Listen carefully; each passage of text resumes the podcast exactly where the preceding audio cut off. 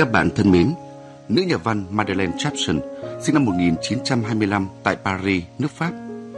Bà được sinh ra và lớn lên trong một gia đình có truyền thống làm chính trị và thiết kế thời trang.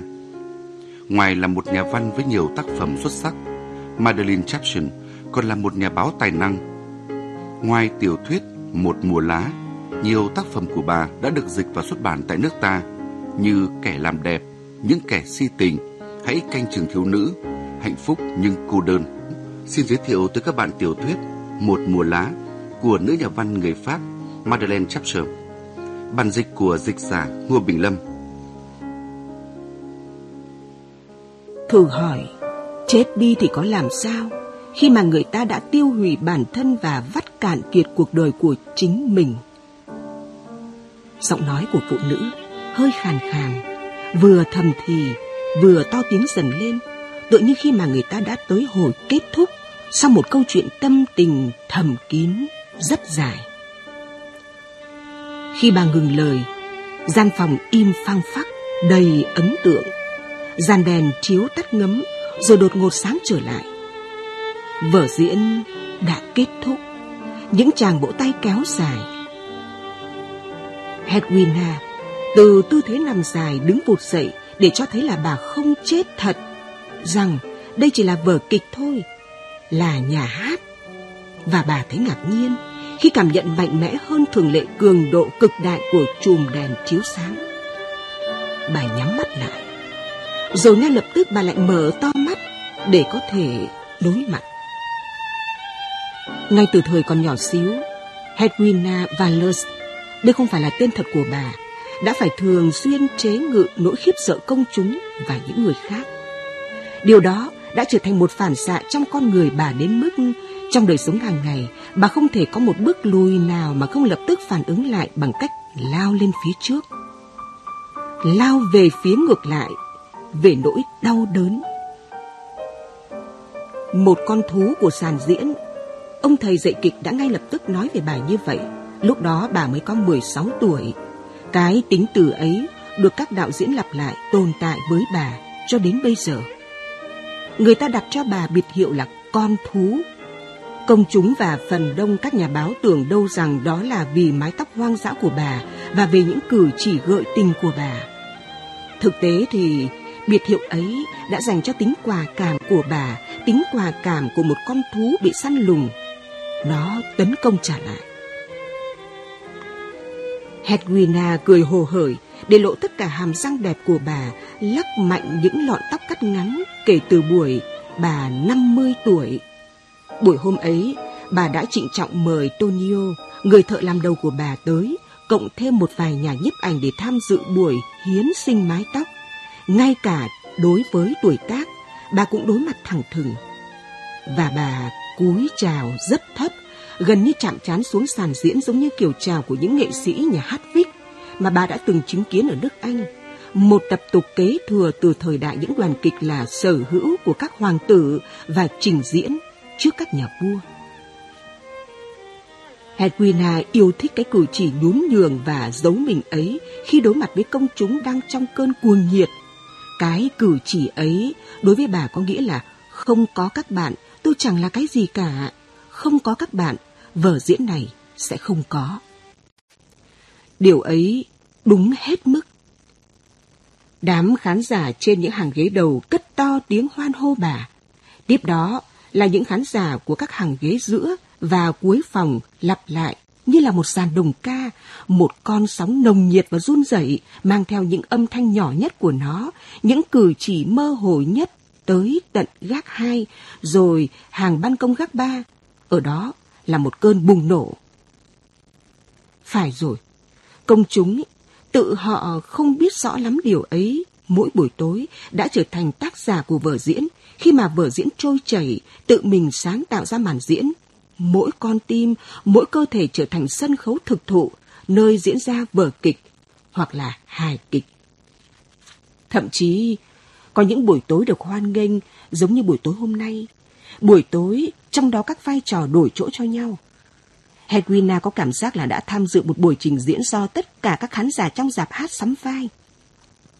Chính vì vậy, mà bà cúi chào xuống thấp đến thế để cảm tạ những người nghệ sĩ. Không biết đến điều đó, những con người đứng thẳng ấy vỗ tay hoan hô chính bản thân họ. Và như vậy là hoàn chỉnh việc tự giải thoát khỏi một tình trạng căng thẳng. Sự căng thẳng từng lúc một đã mon men tới cái mức không sao chịu đựng nổi. Thật là đẹp. Bà cảm thấy cơn chóng mặt đầu tiên khi bước về phía hậu đài và bà vịn vào một chiếc cọc chống phong màn trong giây lát. Tuyệt vời, Edwina. Jin Jin, anh tổ trưởng cơ khí hét to với bà, tôi sẽ kéo màn cho chị một lần nữa. Jin Jin không nhìn thấy khuôn mặt nhợt nhạt của bà được che giấu dưới lớp son phấn hóa trang. Và anh nghĩ bước đi trao đảo của bà có lẽ là bước đi của một phụ nữ mặc váy dài và bị vất chân trong đuôi váy kéo theo sau. Không, Jin Jin này, xin anh, tôi không thể gắng được nữa. Bà những muốn nói với anh như vậy, nhưng từ ngữ không thốt ra khỏi được cửa miệng, vẫn cứ là tính quả cảm nổi tiếng của bà. Trái lại, bà mỉm cười trước khi quay ngược lại, trong lúc tấm màn được kéo lên và bà lại bước ra sân khấu, trói lòa ánh sáng. Lần này, bà nhắm mắt lại, và các khán giả coi đó như là một dấu hiệu của cơn ngây ngất, của sự hòa đồng. Họ lại càng vỗ tay nhiệt liệt hơn trước cử chỉ ấy của bà. Hedwina không cúi người, sợ rằng nếu mà cúi sẽ ngã chúi về phía trước. Ngược lại, bà lại ưỡn người về phía sau, tựa như là một cánh cung. Động tác ấy làm cho bà giống như một thánh đồ tử nạn, bị đóng đinh câu rút vào màn ánh sáng. Dù cho có ngụy trang hay không, đó chính là cảnh tượng của cái chết. Hedwina không biết đến điều đó. Nhưng như thế là bà vừa bắt đầu vở diễn cuối cùng. Phải chăng ta phải gọi nó là vở bi kịch? Vở diễn trong đó, bà sẽ trình diễn cái chết của chính bản thân mình giống như con bò tót vậy. Và chuyện đó sẽ diễn ra trong một thời gian dài. Một thảm kịch có không ít những hoạt động kịch. Một vở kịch nô của Nhật Bản. Mẹ! Mẹ xinh đẹp quá trời! Cô thiếu nữ vừa mới từ máy bay bước xuống. Hai tay giơ thẳng lên, giữ mẹ mình ở hết tầm tay với tựa như là để còn tận hưởng được thêm chút nữa vẻ đẹp nguyên vẹn của bà. Trước khi ôm trầm bà trong những nụ hôn. Hoặc là tựa như cô đã có dự cảm về kiếp phù du của người mẹ mà cô đang chiêm ngưỡng. Con gái yêu này, Hedwina nói một cách bình dị, chỉ với nụ cười hào hiệp của người biết cách tiếp nhận những lời khen ngợi. Đây là một nghệ thuật. Chính con mới xinh đẹp chứ, đẹp hơn là mẹ tưởng đấy, còn đẹp hơn cái lần gần đây mẹ thấy con... ở đâu nhỉ? Bà thoáng nhíu đôi lông mày để cố gắng nhớ lại. Ở sân bay Geneva. À, phải, đúng rồi. Thực ra, Hedwina không nhớ ra. Và ngay cả khi Violin đã nhắc lại với bà khung cảnh buổi hôm ấy, hình ảnh nơi gặp gỡ lần trước cũng không trở lại trong trí nhớ của bà. Chỉ còn lại từ buổi chia tay lần ấy, hình ảnh đứa con gái tươi tắn và cứng cáp trong chiếc áo quát nhìn theo bà ra đi, không một nét buồn lộ liễu mà chỉ có nét mặt nghiêm trang. Sự xa cách chiếm khá lớn phần đời của hai người, đến nỗi họ buộc phải rất nhanh chóng tìm ra cách để chống trả lại nó. Thực tế, họ đã cùng nhau soạn thảo những quy tắc, một thứ luật lệ về đạo đức để chịu đựng được sự thiếu vắng của người này đối với người kia. Và việc đó diễn ra ngay sau lần xa cách, sau vụ ly hôn. Khi Leonard bị mắc chặt vào một cuộc đời khác, vào những tình yêu khác, rời bỏ hai mẹ con, thì chính Hedwina là người thông báo các câu chuyện với Violent. Lúc đó, cô mới lên 10 tuổi. Bà nói, từ hôm nay, hai mẹ con ta sẽ sống cho nhau, và chúng ta vĩnh viễn không bao giờ rời xa nhau nhé. Mẹ hứa đi, mẹ, mẹ sẽ không bao giờ xa rời con nhé. Mẹ thề với con như vậy. Hai tháng sau, Hedwina tự hiểu ra là mình bắt buộc phải đi lưu diễn. cuộc ly hôn đã phải trả giá đắt, phải giao cho Leonard rất nhiều tiền bạc. Người đàn ông đã tương đối lịch sự bởi lẽ ông ta đã để lại cho họ nhà ở, ngôi nhà hai tầng có sân thượng trên quảng trường tháng 3. Nhưng ông ta đã lấy đi các khoản vốn liếng, phần chia của ông ấy như ông ta nói. Các tòa án không bao giờ thật làm mềm tay đối với các nghệ sĩ, tự như họ cho rằng các nghệ sĩ giống như là bọn làm bạc giả ấy, vừa biểu diễn vừa làm ra hàng núi tiền, chứ không phải là biểu diễn bằng máu và thịt của mình. Chính cái ông Lê Nớt đáng thương này, luật sư của ông ta đã đánh giá như vậy, vốn không phải là một nghệ sĩ, mà chỉ là một người đại diện ngồi trong những chiếc xe hơi đẹp, là nạn nhân thực sự của vụ ly hôn. Chia tay với bà Hedvina Valert như vậy, là với cả thế giới vây quanh bà ấy, ông ta sẽ mất đi một bộ phận khách hàng sáng giá của ông ta. Tất nhiên, số khách hàng đó là do bà đã mang lại cho ông ấy. Vị tránh án thấy thương cảm trước số phận của người đàn ông bình thường này. Và Hedwina lại phải đứng trước một sự lựa chọn, hoặc là giao cho ông chồng cũ một món tiền khoán gọn ngay tức khắc, hoặc là chấp nhận cung cấp cho ông ta một khoản phí nuôi dưỡng thường xuyên. Và bà đã chọn cách quên hẳn Leonard. Cách này sẽ tốt hơn cho Violin, con gái của bà. Cách thứ hai có thể sẽ có hại cho sự phát triển của violin. Có nghĩa là có hại cho hình ảnh về những người đàn ông violin hình dung ra khi mà sau này nó biết được rằng mẹ nó cấp tiền nuôi dưỡng bố nó. Thực tế, Hedwina đã sai lầm, bởi lẽ trước thực trạng của bà, tòa án chắc chắn sẽ xem xét lại tổng mức phí nuôi ăn cho người chồng cũ. Nhưng mà đời thủa nào, có ai đi tìm hiểu cái gì sẽ diễn ra trong tương lai cơ chứ? Như vậy là phải lao động để duy trì dòng chảy của cuộc sống và Hedwina bị thúc ép vì tiền bạc cũng như vì nhu cầu nghệ thuật đã buộc phải chấp nhận chuyến lưu diễn có thu nhập. Violin nằm trong giường của bé, nằm giữa con gấu bông và Bin Bao, con chó lùn nhỏ. Khi Hedwina thông báo cho con gái biết chuyến ra đi của mình, Cô bé khóc lóc dữ dội rồi nói, mẹ cũng thế, mẹ bỏ mặc con, ấy thế mà mẹ đã thề không bao giờ xa rời con.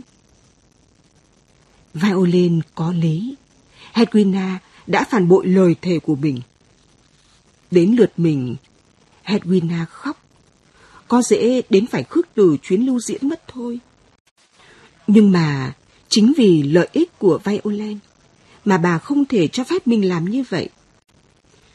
Bà cũng tính tới việc nhượng bộ lời van xin của con gái mình. Mẹ, mang con đi theo đi. Nhưng mà buổi tối lúc mẹ biểu diễn thì con sẽ làm gì? Một mình ở trong những khách sạn lạ lẫm, con sẽ sợ hãi đấy. Có bin bao sẽ ở bên con, con sẽ chờ mẹ. Thế còn bài vở của con? Edwina đã quá khổ sở vì việc mình thiếu những tấm bằng tốt nghiệp. Leonard cũng chẳng có. Cho nên bà đánh giá cao giá trị của những tấm bằng ấy, thực ra chúng không đáng giá đến như vậy. Bà giật nảy mình nhớ xa, violin phải được theo tới cao học, rất cao. Thế là suốt đêm hôm ấy, nằm dài bên cạnh con gái, bà tìm cách dỗ dành con, có nghĩa là làm cho nó chịu nghe theo lời mình. Bà kể cho con nghe về cuộc đời của chính mình, cuộc đời của Leonard, những gì bà biết về tuổi thơ ấu và thời niên thiếu khốn khó dễ thương của ông. Rồi thì bà đã khéo léo hỏi ý kiến đứa trẻ, phải chăng đã đến lúc trong gia đình nên có một ai đó cho thấy rằng không phải người ta chỉ có khả năng là những người diễn trò. Và người đó chỉ có thể là cô bé Violin, đứa con gái duy nhất của họ. Hedwina còn nhớ rất lâu cái giây phút im lặng tiếp nối sau những lý lẽ của bà, sau cái từ diễn trò. Im lặng kéo dài đến nỗi bà tưởng là violin đã ngủ thiếp đi. Thực ra, sau khi cô bé nghĩ ngợi, thì cô chấp nhận hiệp định và ngay lập tức cô giúp mẹ soạn thảo hiệp định ấy. Hai mẹ con cùng nhau quyết định là họ sẽ chỉ tạm thời chia tay nhau thôi, chứ không bao giờ rời bỏ nhau. Ngay cả khi Violin rồi đây sẽ ở vào trường nội trú ở Thụy Sĩ hay là Anh Quốc, bà mẹ và cô gái vẫn cứ ở bên nhau, trong con tim và cũng cả trong những dòng thư, qua điện thoại. Tất cả mọi phương tiện thông tin có thể có, kể cả bằng thần giao cách cảm. Chính qua đêm hôm ấy, Hedwina tự cảm thấy mình đã trở thành người bạn tâm giao của con gái. Cho đến tận lúc này, giữa họ có những mối dây liên hệ máu thịt. Từ bây giờ trở đi, họ có những mối dây liên hệ của tâm hồn. Tảng sáng, Hedwina quay về phòng mình, xúc động, nhưng có phần lạc quan. Cuộc trò chuyện dài ấy tới buổi sáng, liệu có động lại được điều gì? Đó là một sáng chủ nhật, và khi người ta mang bữa điểm tâm đến tận giường cho bà, thì cô bé có đôi mắt xanh, mặc bộ đồ đi dạo xuất hiện rất chững chạc ở phía sau mâm thức ăn. Con gấu bông một bên tay và bin bao con chó lùn bên tay kia.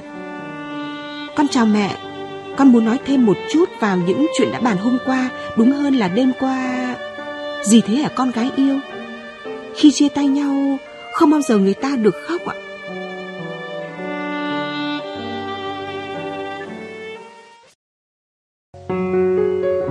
Các bạn thân mến, kết thúc buổi biểu diễn cũng là lúc gương mặt của bà Hedwina trở nên nhợt nhạt. Bà cảm thấy rất chóng mặt. Lúc quay lại sân khấu, thay vì mở to mắt và cúi rạp người chào cung kính, bà lại ưỡn người về phía sau vì sợ sẽ ngã chúi đầu về phía trước. Liệu có phải là điểm báo về một vở diễn bi kịch, trong đó bà sẽ trình diễn cái chết của chính bản thân mình? Sau buổi biểu diễn, bà gặp lại con gái Violent ở sân bay. Lúc này trí nhớ của bà thực sự bất ổn. Kể từ khi ly hôn, bà Hedwina đã phải lao động cật lực để trang trải cho cuộc sống, lo cho con gái và theo đuổi niềm đam mê với nghệ thuật. Hai mẹ con có hai cuộc sống riêng. Mẹ lao động nghệ thuật, con theo đuổi sự nghiệp học hành nhưng luôn hướng về nhau. Thế nhưng, dường như tai ương sắp ập tới. Sau đây, chúng tôi tiếp tục giới thiệu tới các bạn những trang tiếp theo tiểu thuyết Một mùa lá của nữ nhà văn người Pháp Madeleine Chapson, bản dịch của dịch giả Ngô Bình Lâm. Một sáng chủ nhật, khi người ta mang bữa điểm tâm đến tận giường cho bà, thì cô bé có đôi mắt xanh, mặc bộ đồ đi dạo xuất hiện rất chững chạc ở phía sau mâm thức ăn. Con gấu bông một bên tay và bin bao con chó lùn bên tay kia. Chào mẹ, con muốn nói thêm một chút vào những chuyện đã bàn hôm qua, đúng hơn đêm qua. Gì thế hả con gái yêu? Khi chia tay nhau, không bao giờ người ta được khóc. Hedwina cảm thấy hai mắt mình rưng rưng và bà ghì chặt lấy cô con gái để cho con gái không thấy được là bà đã không kìm được dòng lệ. Thực ra, bà có thể để cho con gái trông thấy, cô bé sẽ hiểu ra đó là những dòng nước mắt vui mừng và cảm phục. Vậy là vấn đề được giải quyết. Violin được nuôi dạy cách xa sân khấu và màn ảnh trong những trường nội trú rất đắt và rất chọn lọc. Chọn lọc đến mức Hedwina lần nào cũng dặn dò con là nó mang họ của bố nó. Không nên nói rằng con là con đẻ của bà. Vì đối với một số giới trong xã hội thì một nữ nghệ sĩ sân khấu dù cho có nổi tiếng lẫy lừng cũng vẫn cứ có chút gì đó thấp kém. Đây là điểm duy nhất Violin luôn luôn không nghe theo lời của bà. Vâng, thưa mẹ, cô nói. Và rồi việc đầu tiên cô làm đó là lấy đinh mũ ghim vào bức hình của mẹ mình lên đầu giường. Hơn nữa, nếu như việc đó bị cấm thì là trong ngăn tủ tường của mình và cô nói với tất cả các bạn gái của mình là mẹ mình đấy. Việc này đã làm cho cô bé không được qua cửa bước vào một vài nơi. Có một số trung tâm cô không được tiếp nhận vào và những cuộc tiếp tân cô không được mời tới. Nhưng chuyện ấy dừng lại ở đó. Violin, một vận động viên thể thao ưu tú có khả năng ra những đòn đánh. Người ta biết vậy và trước mặt cô những kẻ lắm mồm đều im bặt. Thực tế ấy khiến cho cô trở thành một thiếu niên rồi một thiếu nữ tự hào và quả cảm. Có học thức nữa, tích lũy được những mảnh bằng. Nhiều lần mẹ cô tham dự lễ trao giải thưởng hoặc là một lễ phát bằng. Không phải là tất cả các buổi. Có lúc bà đành lòng vắng mặt vì tôn trọng và không muốn làm cho con gái mình lúng túng do vì có rất nhiều nhiếp ảnh thường đi theo sau cô bé. Và bà đã không muốn con gái bà tới dự lễ trao hai giải Oscar cho bà. Mẹ xấu hổ vì con à, có phải thế không? Violin nói đùa. Phải, con yêu đúng thế đấy. Con biết là tại sao nhá. Đó là tại vì con không được điểm ưu tú trong môn điện tử. Con thề với mẹ, lần sau con sẽ đứng thứ nhất. Và cô đã đứng thứ nhất. Nhưng Hedwina cũng không vì thế mà mời cô đến lễ trao giải Oscar thứ hai. Dù sao trong ngôi nhà trên quảng trường tháng 3, tầng trên của tủ com mốt được dành cho những chiến lợi phẩm của hai người phụ nữ và chúng được sắp xếp xáo trộn. Lần này không phân ngôi thứ của một ai trong sự hòa đồng của tình yêu, tình thương và lòng tin cậy hoàn toàn. Sự hài hòa, điều hiếm hoi nhất trên đời này, nhất là trong gia đình. Có lẽ chính vì điều đó mà ông trời quyết định để ý đến và làm hư hỏng tất cả. Ra khỏi sân bay, hai người phụ nữ vừa mới gặp lại nhau bước đi sóng đôi và nhiều người trên đường phố quay lại nhìn họ. Một vài người đã nhận ra Hedwin Van Lus. Những người khác, họ chỉ đơn giản bị thu hút bởi cuộc sánh đôi. Người đàn bà xinh đẹp tươi cười này, khăn quàng lông màu sáng, để mặt mộc, tựa như là được rửa sạch, không một chút dấu vết hóa trang, và nước da tựa như cùng một gam màu với đôi mắt và mái tóc, thật là lộng lẫy. Đi bên cạnh bà, cô con gái có thân hình cao to, nước da ngăm ngăm, với đôi mắt xanh bút dài và màu nhạt đến nỗi người ta phải bảo cô là người của vùng Scandinavia, trang phục kiểu hoàng tử xứ Galis với một chiếc áo blue bằng lụa buộc túm lại, một đôi hoa tay nhỏ bằng vàng, mặt sao lóng lánh, đôi găng tay da mềm màu xám, chiếc áo mưa khoác trên cánh tay. Edwina đi đôi giày gót cao hơn đôi giày của Violin một chút, vì vậy trông họ cùng một tầm vóc mà thực ra không phải là như vậy. Violin cao to hơn, lực lưỡng hơn, vì cô là vô địch môn cưỡi ngựa và nữ vận động viên trượt băng ưu tú.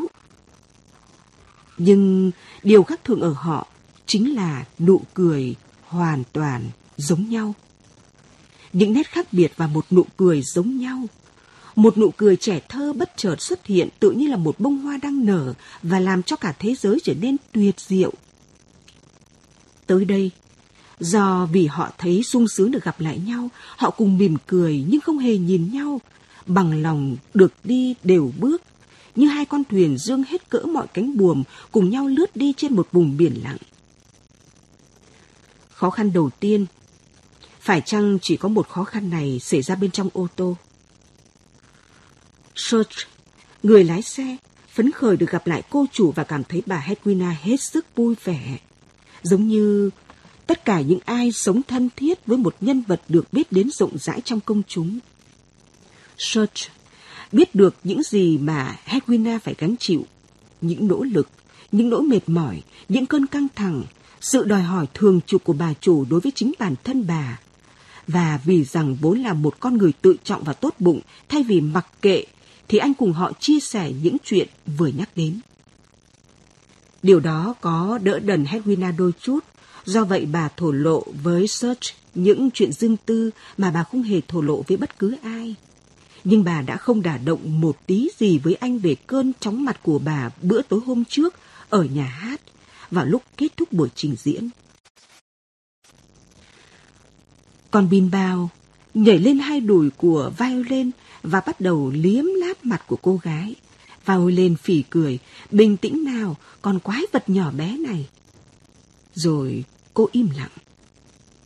Thường lệ, Ngay sau khi gặp lại mẹ, Veo lên chuyện trò như là một con khứu, kể lại với bà cả mớ những sự kiện xảy ra kể từ sau lần nói điện thoại gần đây nhất. Hedwina quay lại con gái. Thế nào? Thế nào gì cơ ạ? Có chuyện gì xảy ra vậy? Dạ không có chuyện gì. À có, mẹ nghe này. Mẹ làm thế nào mà hiểu được con đến mức ấy vậy ạ? Còn con, con đã đánh giá thấp mẹ đến mức ấy ư? Thế cậu ta đẹp trai chứ? Ừ, con cưới anh ấy... Không, rốt cuộc anh ấy cưới con. Ừ, chúng con đã đính hôn. Lucas và con ư? Ai bảo mẹ là Lucas hả? Eduard và con. Eduard à? Cậu ta là ai vậy? Eduard Winquare. À? Winquare ư? Vâng, anh ấy thuộc gia đình Winquare.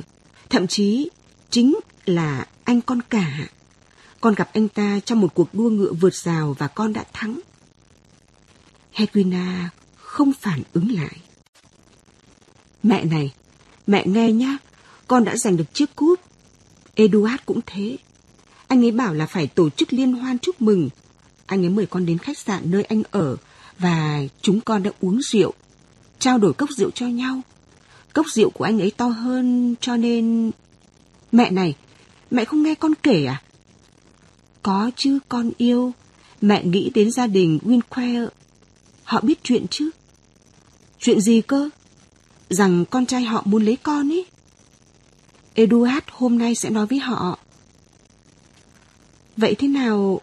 Mẹ này, mẹ thay đổi cách nghĩ đi. Chúng ta đâu có còn ở thế kỷ thứ 21 kia chứ. Không, violin này, chuyện đó tinh tế hơn rất nhiều. Mẹ biết đấy, ở trình độ chúng con ấy, người ta không cần phải có sự đồng ý của bố mẹ mới lấy nhau đâu. Việc ấy nếu như có làm chủ yếu là vì phép lịch sự thôi.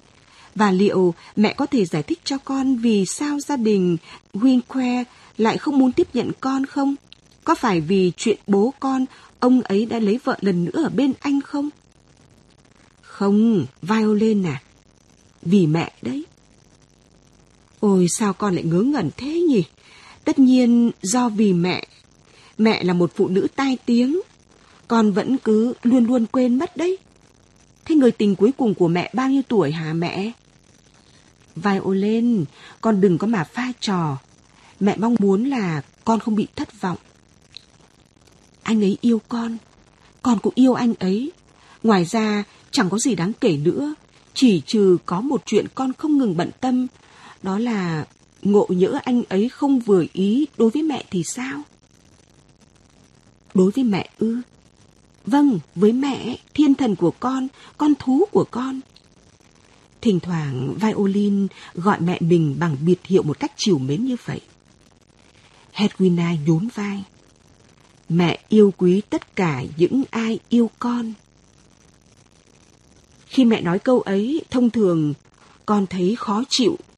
Con thích là mẹ bảo vệ ý kiến đánh giá của mẹ về những bạn trai mà con giới thiệu với mẹ. Nhưng mà lần này mẹ thấy đấy, câu nói ấy làm con vừa lòng. Con mong muốn là mẹ yêu quý anh ấy bởi lẽ anh ấy tôn thờ con. Người ta sẽ tôn thờ lẫn nhau thì có sao nào cả ba người chúng ta ấy. Bin bao cất tiếng sủa như điên.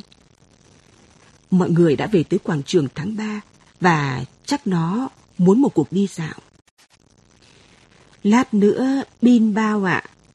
À. lên bảo nó, trước hết tao cần phải đi tắm cái đã. Nhưng điều mà cô nói với Marie-Louise không phải là việc đi tắm khi cô đặt chân vào ngôi nhà. Marilu này, người ta có gọi điện cho cháu không? Không cô chủ ạ, à. bây giờ cô xinh đẹp quá, gần đẹp bằng mẹ cô rồi. Marilu bảo, vừa ôm hôn cô ba lần theo kiểu của người vùng Ovet nhát. Thế có điện báo gì không ạ? Chẳng có gì cả cô nhóc cả ạ. Trước vẻ mặt thất vọng và thậm chí là suy sụp, Marilu không giữ kín được nữa. Vào xem trong buồng của cháu ấy. Một lãng hoa to tướng màu trắng, xen lẫn màu hồng sừng sững chiếm lĩnh không gian. hoa hồng, hoa tuy líp, hoa loa kèn, những cành táo đang nảy mầm, một tác phẩm kỳ thú. Thực ra, lúc lãng hoa được đưa tới, còn có một vài bông hoa cẩm trướng, vốn là một phụ nữ mê tín, không thích trêu tức số mệnh. Marilu vội vã tước bỏ chúng và ném đi không thương tiếc. Ngoại trừ một bông có ghim lá thư và chị không nhìn thấy. Và ô lên không nhìn đến bông hoa cẩm trướng, một tín hiệu dấu trăng. Cô nhìn vào phong thư, đó là một phong thư của tình yêu. Những lá thư ấy tất cả đều tuyệt diệu và bao giờ cũng quá ư ngắn ngủi. Nhưng vì người ta nói chung chỉ đọc có câu mở đầu và dòng kết thúc, đoạn giữa có phần hơi thừa, và người ta có lý khi lướt nhanh qua lá thư. Câu mở đầu viết, em yêu đáng tôn thờ, và dòng kết thúc là hẹn mau chóng gặp lại và mãi mãi. Em nó đã hứa hôn. Hedwina vừa nói, vừa đưa chiếc khăn quàng bằng lông thú cho Marilu. À, việc ấy tất nhiên phải tới rồi, càng hay. Như vậy, người ta sẽ có lũ nhỏ, nếu không với những viên thuốc tránh thai khỉ gió của chúng nó. Trong khi chờ đợi, đầu tiên người ta có một người lớn, miễn sao chuyện ấy thuận buồm xuôi gió, cháu nó đang yêu tha thiết. Cái đó làm cho tôi lo sợ. Thử hỏi bà chưa yêu bao giờ hay sao? Thời điểm tuyệt nhất của tình yêu bao giờ cũng là trước... Chính bà đã bảo tôi như vậy mà, và không phải chỉ bảo một lần đâu. Quả thật, Marilu ạ. À. Nhưng mà trước là trước cái gì chứ? Trước khi chuyện ấy chấm dứt, vậy đấy. Violin như cơn gió lốc quay lại, bàn tay nắm chặt lá thư, giống như một lá bùa. Mẹ ơi, con muốn có một lễ tiệc lớn. Nếu con muốn con gái yêu ạ, à, một lễ tiệc vì cái gì kia chứ? Rút cuộc ừ, đây này, vì lễ cưới của con đấy. Bên nhà gái đảm nhiệm tiệc hứa hôn và bên nhà trai tiệc cưới. Ôi quỷ thần, con biết cái đó từ đâu vậy? Ở Thụy Sĩ, mẹ đã muốn là con vào một trường nội trú thật tốt. Kết quả như vậy đấy, mẹ chỉ có việc là tự trách mình nhá. Hedwina ngồi phịch xuống ghế đi văng của bà. Cơn khoan khoái nhẹ nhàng. Bà cảm thấy có làn mây mù trong đầu óc. Tuy nhiên bà chưa hề uống rượu. Nỗi ngạc nhiên, chắc thế. Sự biến đổi. Một ngày nào đó, con sẽ lấy chồng. Bà đã nói câu ấy với violin quá ư thường xuyên, gọi là để chuẩn bị cho con gái, thực ra là để chuẩn bị cho chính mình đón nhận sự xa cách. Sự xa cách thật sự. Sự xa cách mà người đàn ông, người chồng đặt ra giữa những bà mẹ với những cô con gái. Con sẽ chia tay với cha và mẹ con. Violin lần này sẽ chia tay với bà thật sự. Những người khác những người tình như cô vẫn nói chỉ là những con búp bê lớn. Với họ, cô học để yêu. Bây giờ thế là đúng, thế là xong. Cô bước vào hiện thực. Chuyện đó đã trở thành sự thật. Mẹ này, ông chủ nhà hàng mà mẹ vẫn đặt món ăn tên là gì nhỉ? Cái ông vẫn làm những bánh gato kem rất ngon ấy mà. Ta phải đặt ông ấy làm bữa tiệc tối. Hedwina nhíu mày cố gắng để nhớ ra. Mẹ, mẹ quên mất rồi. Ơ, lúc nào mẹ chẳng nhắc đến tên ông ấy cơ chứ? Con nhìn vào bản danh mục của mẹ, chắc là có tên ông ấy đấy. Mẹ, nếu mẹ không cho con biết tên ông ấy thì con biết tìm ở đâu được chứ? Ừ, chờ một chút. Chịu, không làm sao nhớ được, không sao nhớ ra được cái tên ấy. Con biết đây là chuyện gì rồi. Violin vừa nói vừa cười to. Quý bà không muốn cho con gái lấy chồng chứ gì. Sự quên có ý nghĩa đây. Chắc đúng là như thế đấy. Hedwina vừa bảo và bà cũng cười. Thời gian gần đây, càng ngày bà càng quên nhiều chuyện. Chắc là do tuổi tác. Cần thiết bà phải nói chuyện này với Charles Kramer, bác sĩ đa khoa riêng của bà và là một người bạn. Bà đã đọc được một bài báo trên tờ Thế giới nói về những dược phẩm mới để tăng cường trí nhớ, đặc biệt nói về sinh tố E.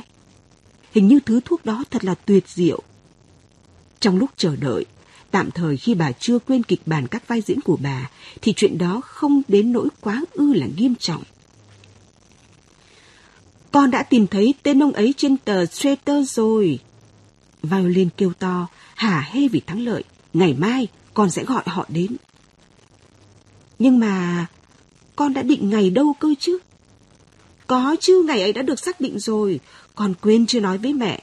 Nhưng mà Eduard và con đã dự định lễ cưới của chúng con trong vòng đúng 15 ngày sắp tới, ngày 29 tháng 10. Mẹ thấy có được không? Con đã tính rồi, đó là ngày mẹ được nghỉ diễn. Mẹ, mẹ thấy được, Hedwina nói. Nhưng mẹ nghĩ là mẹ đi nghỉ đây. Mẹ cảm thấy hơi bị mệt. Nằm dài trên giường mình, bà cảm thấy hết sức thoải mái.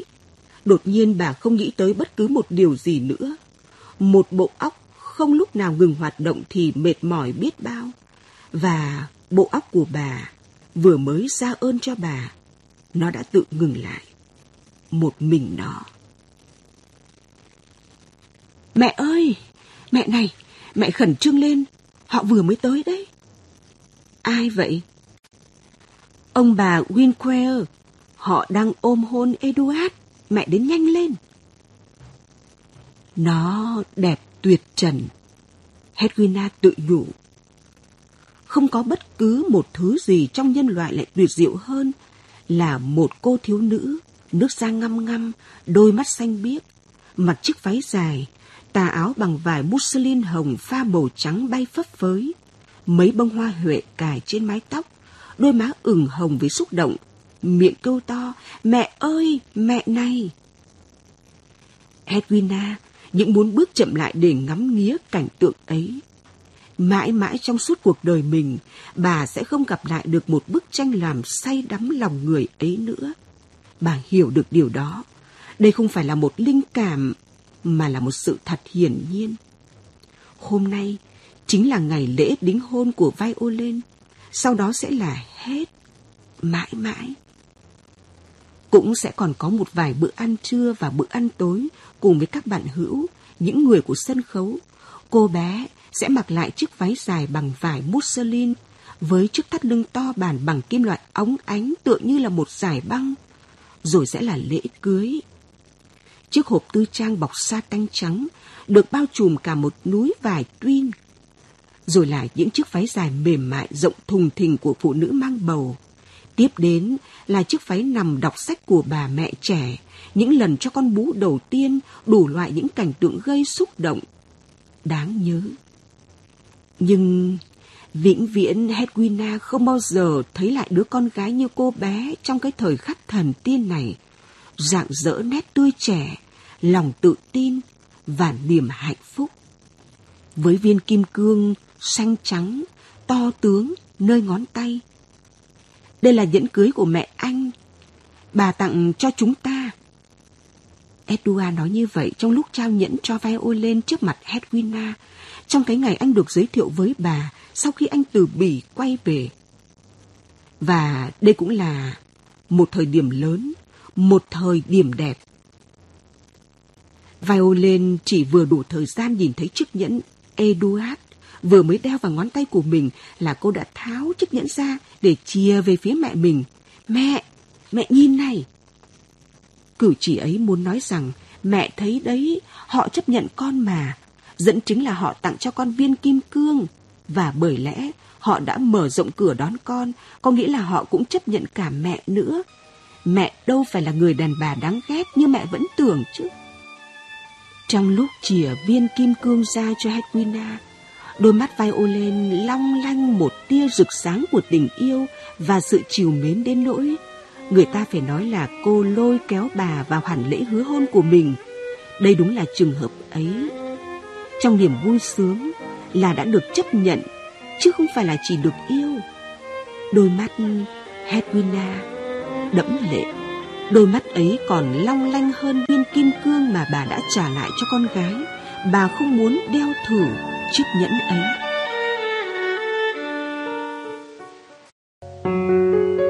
Các bạn thân mến, sau cuộc gặp gỡ ngắn ngủi, Edwina lại tiếp tục chinh phục sân khấu.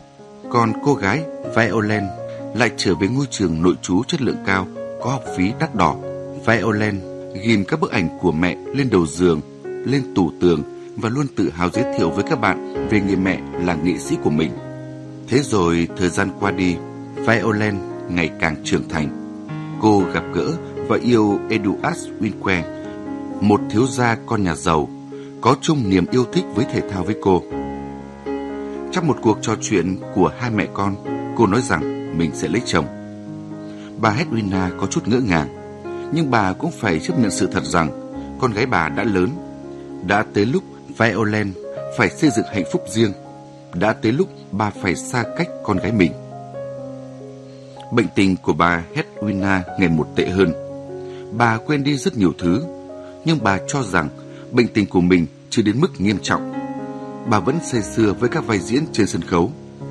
Sau đây, chúng tôi tiếp tục giới thiệu tới các bạn những trang tiếp theo tiểu thuyết Một mùa lá của nữ nhà văn người Pháp Madeleine Chapson, bản dịch của dịch giả Ngô Bình Lâm.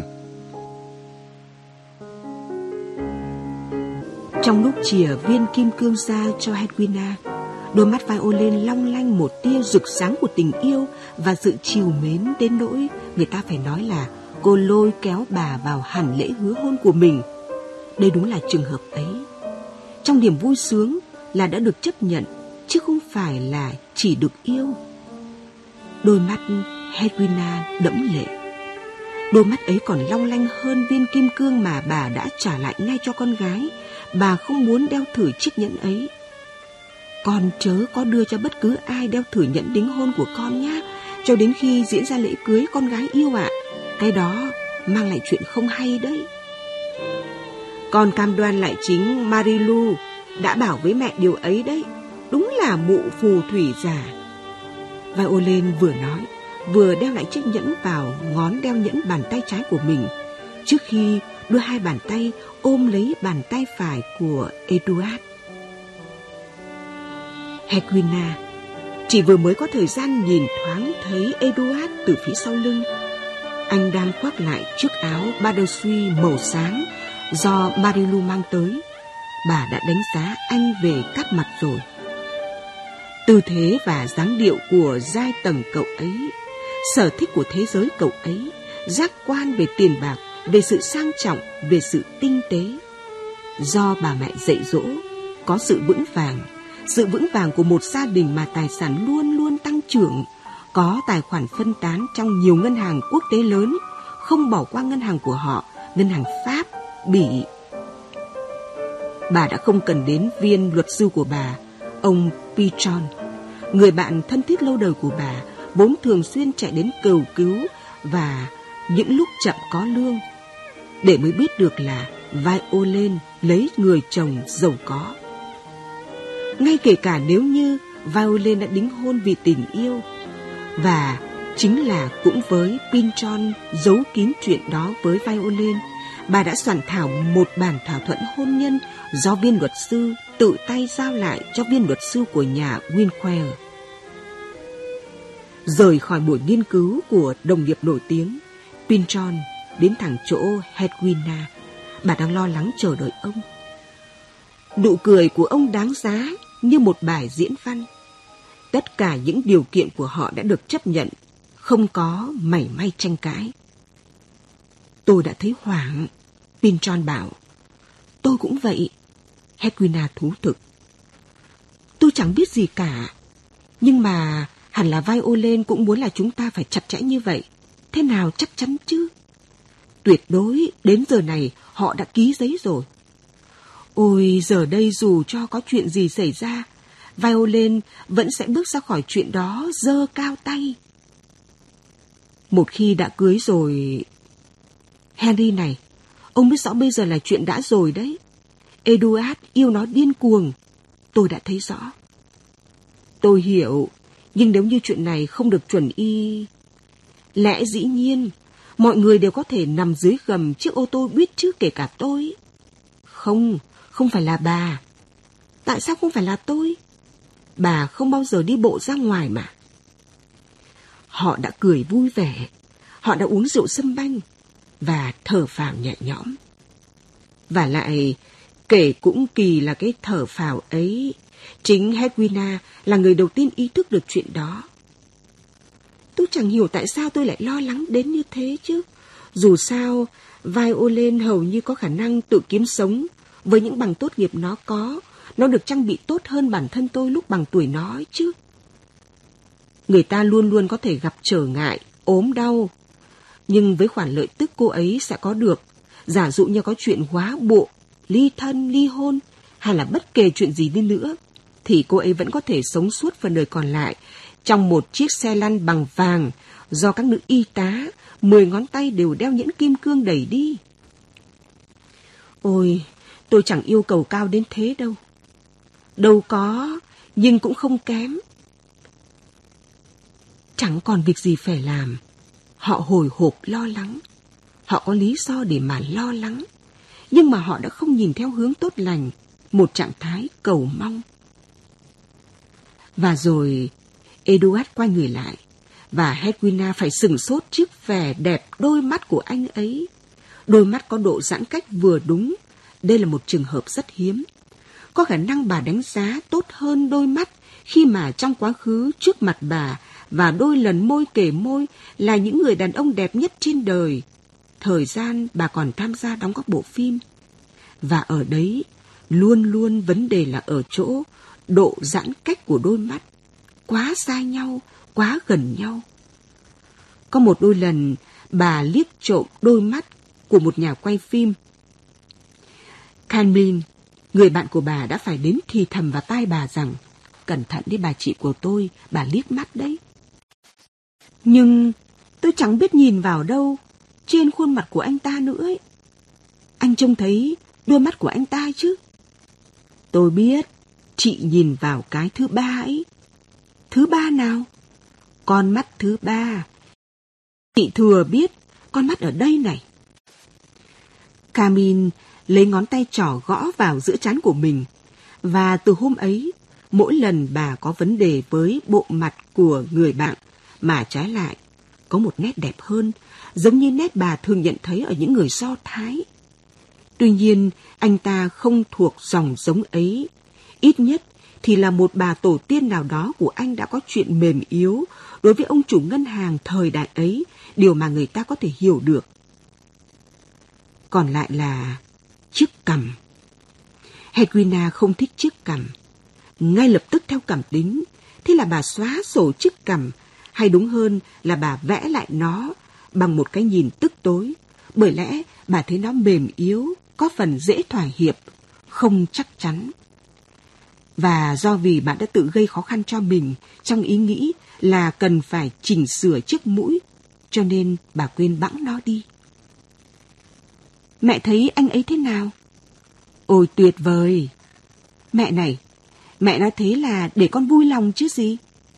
Mẹ thề với con là đúng là như thế. Mẹ bảo đảm với con.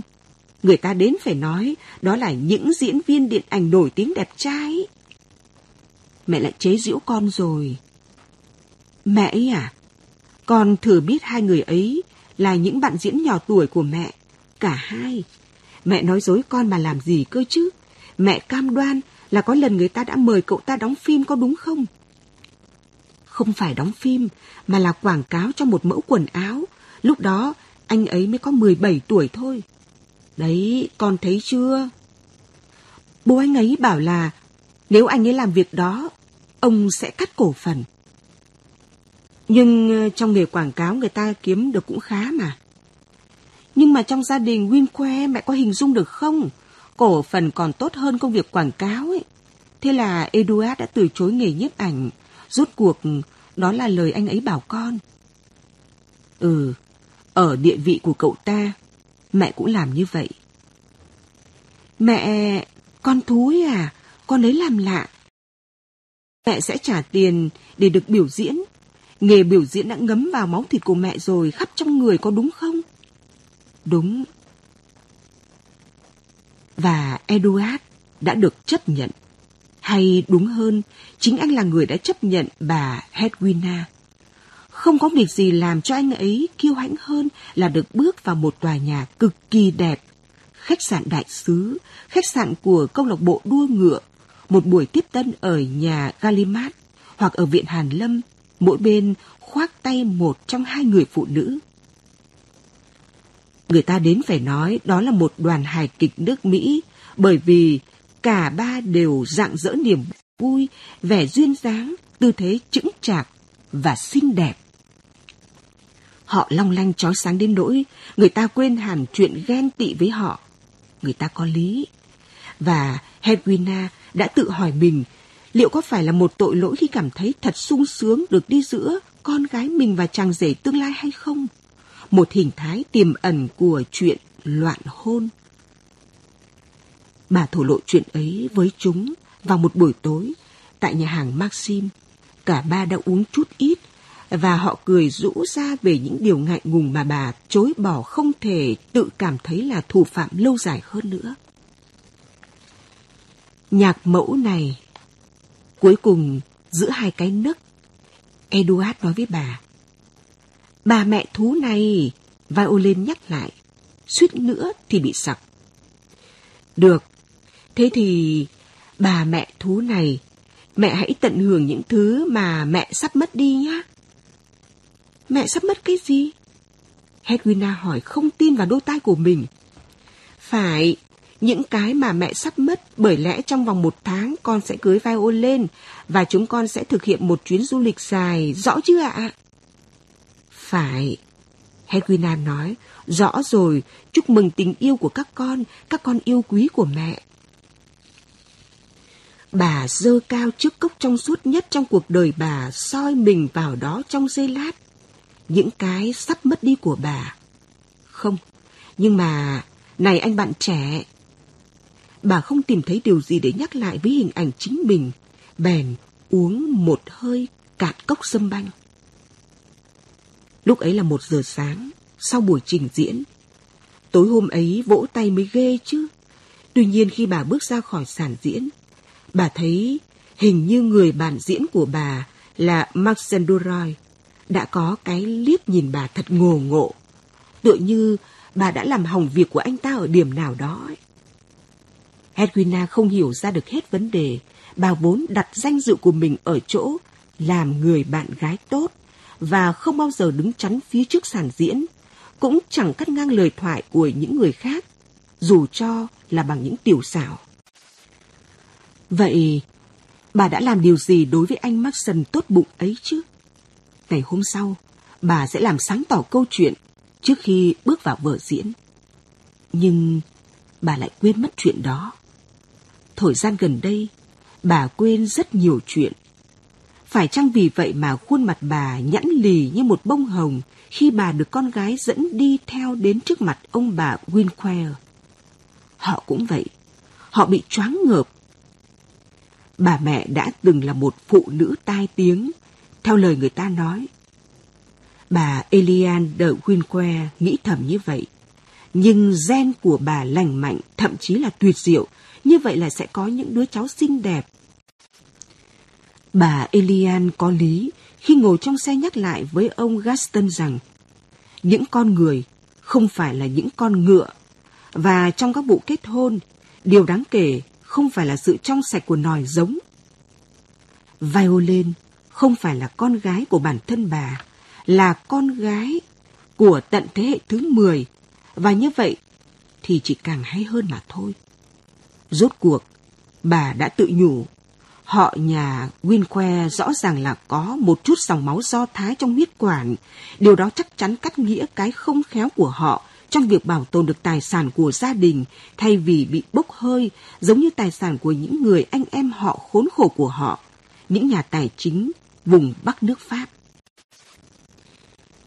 Elian giang hai tay đón Violen. Cái ôm hôn có chút khô khan, lại càng vì lý do Violent cảm thấy có vật gì đó chọc vào ngực cô qua lớp vải áo Mussolini. Đó là chiếc kẹp gài to tướng có đính kim cương và ngọc của bà Elian.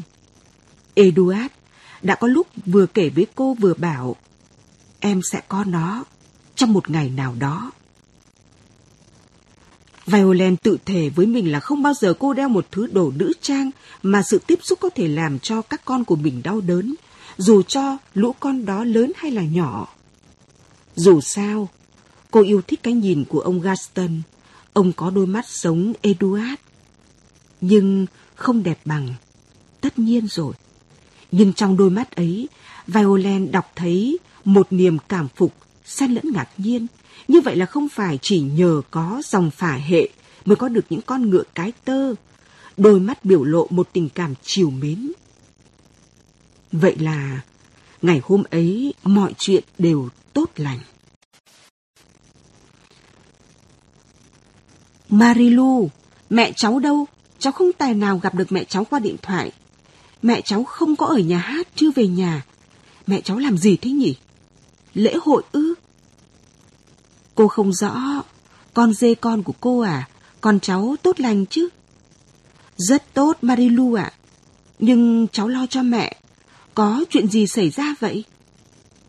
Cũng không thật nghiêm trọng đâu. Vậy là có chuyện gì ư? Cháu nghe này. Bà ấy bảo cô là đừng nói gì cho cháu biết. Nhưng cô không thể nào nói dối được, nhất là khi người ta tra hỏi cô.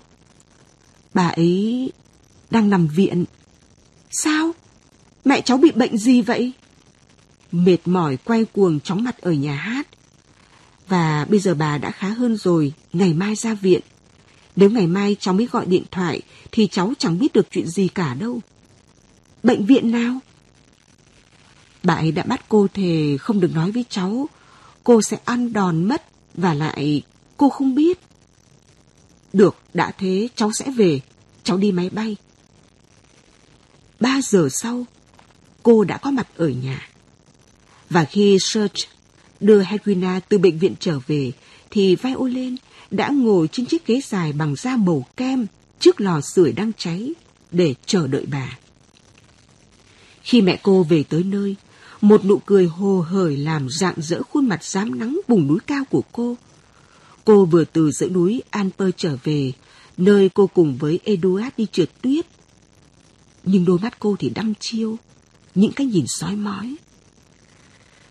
Đối với một người phụ nữ độ tuổi 50, điều đầu tiên xuất hiện trong ý nghĩ ở thời đại chúng ta đó là bệnh ung thư. Con chào mẹ.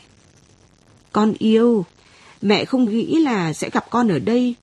Serge không nói gì với mẹ cả. Con đột xuất quay về mà. Vậy là các con bỏ dở chuyến đi nghỉ ư? Vâng, Eduard phải về Bruxelles. Có một vấn đề ở văn phòng. Và vì lẽ chúng con chưa làm lễ cưới cho nên anh ấy muốn là con không về theo anh ấy. Mẹ biết đấy, ở gia đình anh ấy thật là kinh khủng. Nếu hai người mới chỉ hứa hôn thôi mà đã sống chung, điều đó không thể được. Mẹ hiểu mà. Chính vì thế mà con quay về đây. Con quay về nhà mẹ của con. Còn mẹ, mẹ của con, sức khỏe của mẹ thế nào? Rất tốt. Mẹ đừng nói dối con. Marilu đã bảo con rồi. Thế cô ấy nói gì với con? Rằng mẹ ở bệnh viện về. À, bệnh viện à? Mẹ chẳng còn nhớ đến nó nữa một xét nghiệm vớ vẩn.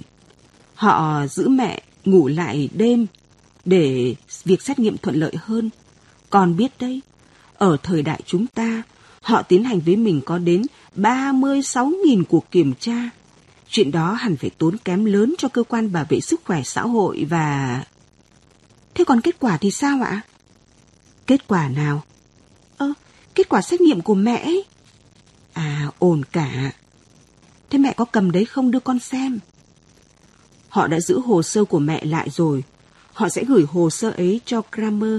Con biết đấy, mẹ có thói quen hàng năm... Giờ đây các cơ quan bảo hiểm yêu cầu trước mỗi lần ký hợp đồng. Nhưng thường trước kia, người ta không bắt mẹ phải nằm viện. Nằm viện như vậy thuận tiện hơn con ạ. À. Mẹ này, mẹ đừng có nói dối. Có chuyện gì vậy? Hedwina đã cởi bỏ áo mong tô. Bà có vẻ hơi mệt mỏi, nhưng khuôn mặt bà hồng hào, không có vẻ gì là lo lắng. Nhưng mà không có chuyện gì cả con gái yêu ạ. Ở nhà hát ấy, mẹ tựa như là bị suy nhược chút xíu. Một lỗ hồng nhỏ. Con hiểu là mẹ muốn nói gì đấy, một kiểu chóng mặt ấy mà. Thế là vừa đúng thời điểm người ta phải làm xét nghiệm cho mẹ, người ta tận dụng luôn. Từ tận dụng, đôi khi được dùng trong những tình huống mà người ta phân vân có chuyện gì đây. Đây là một trường hợp như vậy.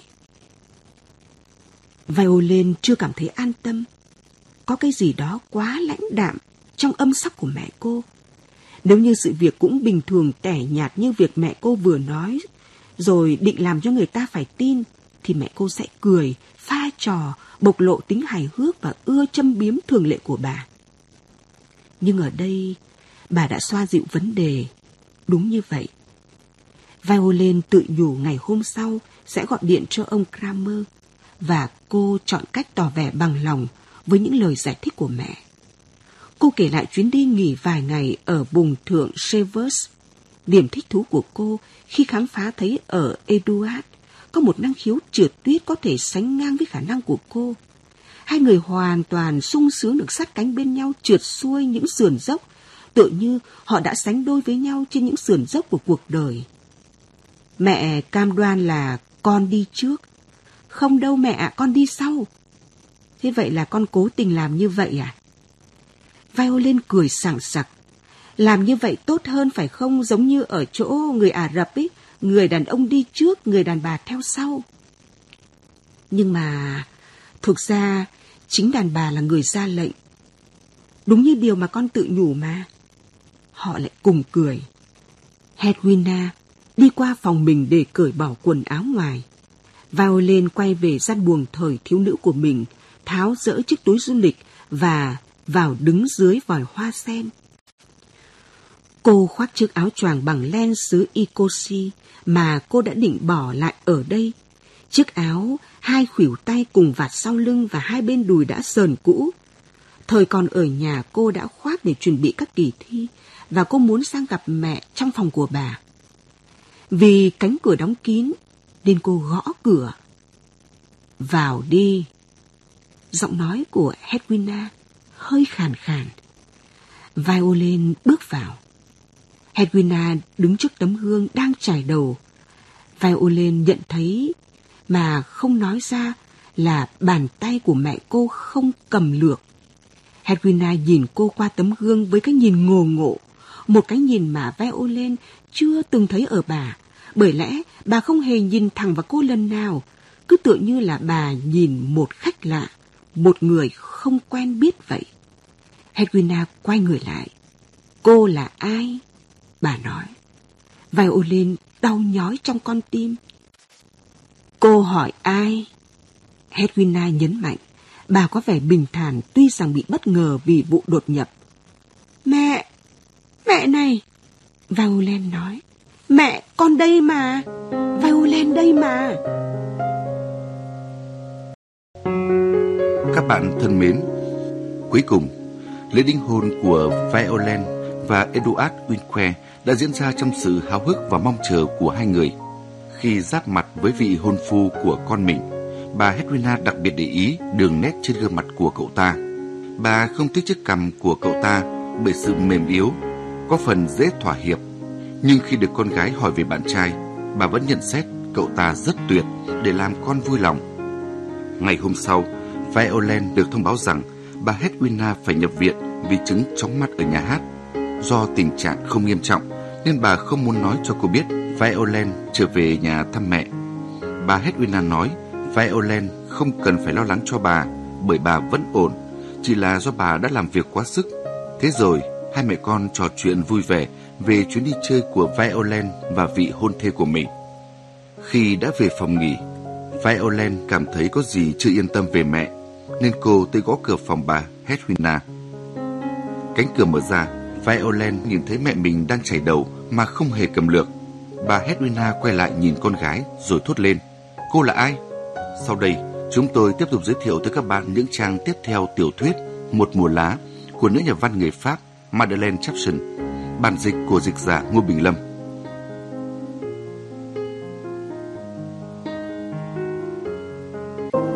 Hedwina quay người lại. Cô là ai vậy? Violin đau nhói trong tim. Cô hỏi ai? Hedwina nhấn mạnh. Bà có vẻ bình thản tuy rằng bị bất ngờ vì vụ đột nhập này. Mẹ... Violin bảo. Mẹ, con đây mà. Violin đây mà. Con gái tôi đang đi du lịch rồi. Hedwina nói. Nó không có ở đây. Mà làm sao cô mặc áo khoác của nó vậy? Violent tự cảm thấy bị kẹt chặt giữa hai ý nghĩ. Một ý nghĩ là thúc đẩy cô phải hét to Marilu và bỏ chạy vào gian bếp để đi tìm sự cứu viện. Nhưng cô nghĩ, trước hết, phải nghĩ đến mẹ cô đã, đến cái mà chắc chắn bà đang cảm nhận thấy để khỏi làm cho bà bị thêm cú sốc nữa. Cho nên cô bảo bà, mẹ ngồi xuống đi.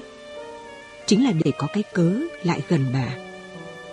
Tại sao tôi lại phải ngồi xuống, tôi không mệt. Hedwina vẫn cứ nhìn cô chằm chằm. Tôi có một đứa con gái giống hệt cô đấy, bà nói. Nó sắp trở về, cần phải trả lại chiếc áo ngủ cho nó. Câu ấy nói ra không một chút phũ phàng. Violin nắm lấy cánh tay bà và Hedwina không phản ứng. Bà ngồi xuống chiếc ghế bành lớn và vẫn cứ ngước lên nhìn phía Violin với một câu hỏi trong đôi mắt. Ngoài đôi mắt phần còn lại trên khuôn mặt bà bất động, không một vẻ đau đớn. Rồi thì người phụ nữ ấy nhìn quanh gian phòng. Tôi đang ở đâu vậy? Mẹ, đây là phòng của mẹ đấy. Violan hầu như hét lên à. Rồi bà im lặng. Phải làm một cái gì đây? Con sẽ lấy cho mẹ một cốc nước nhé. Mẹ rất muốn với một ít đường nữa. Đúng đấy, con sẽ đi lấy nước. Violen lao vội xuống bếp. Cô trợn tròn đôi mắt với nét mặt kinh hoàng. Marilu, mẹ cháu không nhận ra cháu nữa. Cả với cháu à? Marilu nói. Tuần trước ấy, bà ấy cũng như thế với cô. Nhưng rồi việc đó đã ổn. Nhưng còn cháu, đứa con đẻ của bà ấy, cô tưởng rằng đó là sự mệt mỏi bởi vì cô là một người xa lạ. Nhưng còn cháu, cháu nhỏ của cô. Mẹ cháu muốn uống nước, cô đến cùng với cháu đi. Hai cô cháu theo hàng một bước vào. Violin mang một cốc nước đặt trên một chiếc khay nhỏ bằng kim loại mạ bạc. Hedwina nhìn ra phía cửa sổ. Đến đây mà xem này, bà bảo hai người. Có một con mèo ở trên cây. Nhìn kìa, violin, một con mèo lông màu hung ở kia kìa, đúng ở chạc cây gỗ, đoạn nó sắp nhảy xuống sân đấy. Chuyện ấy là có thực. May sao con bin bao lại không trông thấy nó. Nó rất ghê tởm lũ mèo. Chắc là nó sẽ đuổi theo con mèo. À mà này, Marilu, con bin bao ở đâu vậy? Ở trong bếp thưa bà. Tốt, nếu như Violin đồng ý, chiều nay tôi muốn ăn một bát canh nhỏ nấu bằng rau xanh. Violin, con ăn được chứ? Dạ, rất hay mẹ ạ. Con mang cốc nước ấy làm gì vậy? Con mang cho mẹ ạ. Mẹ thích uống một ly rượu nhỏ Porto, nếu như quả thực là con muốn cho mẹ uống. Và bà đã trở lại chính mình. Khác hẳn với hai người kia đờ đẫn, tái tê khi đối mặt với tấn thảm kịch. Bởi lẽ đúng là tấn thảm kịch vừa mới tự bộc lộ trong khung cảnh quen thuộc giữa một buổi chiều mùa xuân yên tĩnh này. Với một con mèo lớn màu hung rình rập những con người qua khung cửa sổ, chẳng nhìn thấy điều gì khác thường trong bộ ba người phụ nữ đang ngồi sát cánh bên nhau. Tự như để đối mặt với một nỗi bất hạnh. Nhưng là loại bất hạnh nào và chính xác ra thì ai dáng đòn vào ai? Em yêu này. Vậy là hễ cứ anh để em ở một mình trong 8 ngày, thì thế nào em cũng tự sáng tác ra những chuyện điên rồ. Em sắp mang tới cho anh cái cảm xúc ngọt ngào cho một người chồng tương lai rằng anh rất cần thiết đối với em. Eduard và Violin khoác tay nhau đi dạo trong công viên Burgertel, khu vườn đẹp xít bao trong mùa xuân. những cây hạnh hoa, những cây tuy lít, những gốc thủy tiên, những cây thủy tiên bấc được vùi xuống đất từ mùa thu, đột nhiên vươn lên với toàn bộ sức lực và sự đa dạng của chúng. Và trong khu công viên này, bốn kết hợp những vẻ đẹp của các mảnh sân trời theo kiểu Pháp. Với những khối lớn rậm rạp và bí ẩn thân thiết với người Anh, tồn tại một vẻ quyến rũ. Vẻ quyến rũ ấy làm cho mọi cuộc trò chuyện, ngoài câu chuyện yêu đương, trở nên vô vị. Tuy nhiên, đó chính là nơi Violin đã chọn để nói với chồng chưa cưới về những rối loạn của mẹ mình.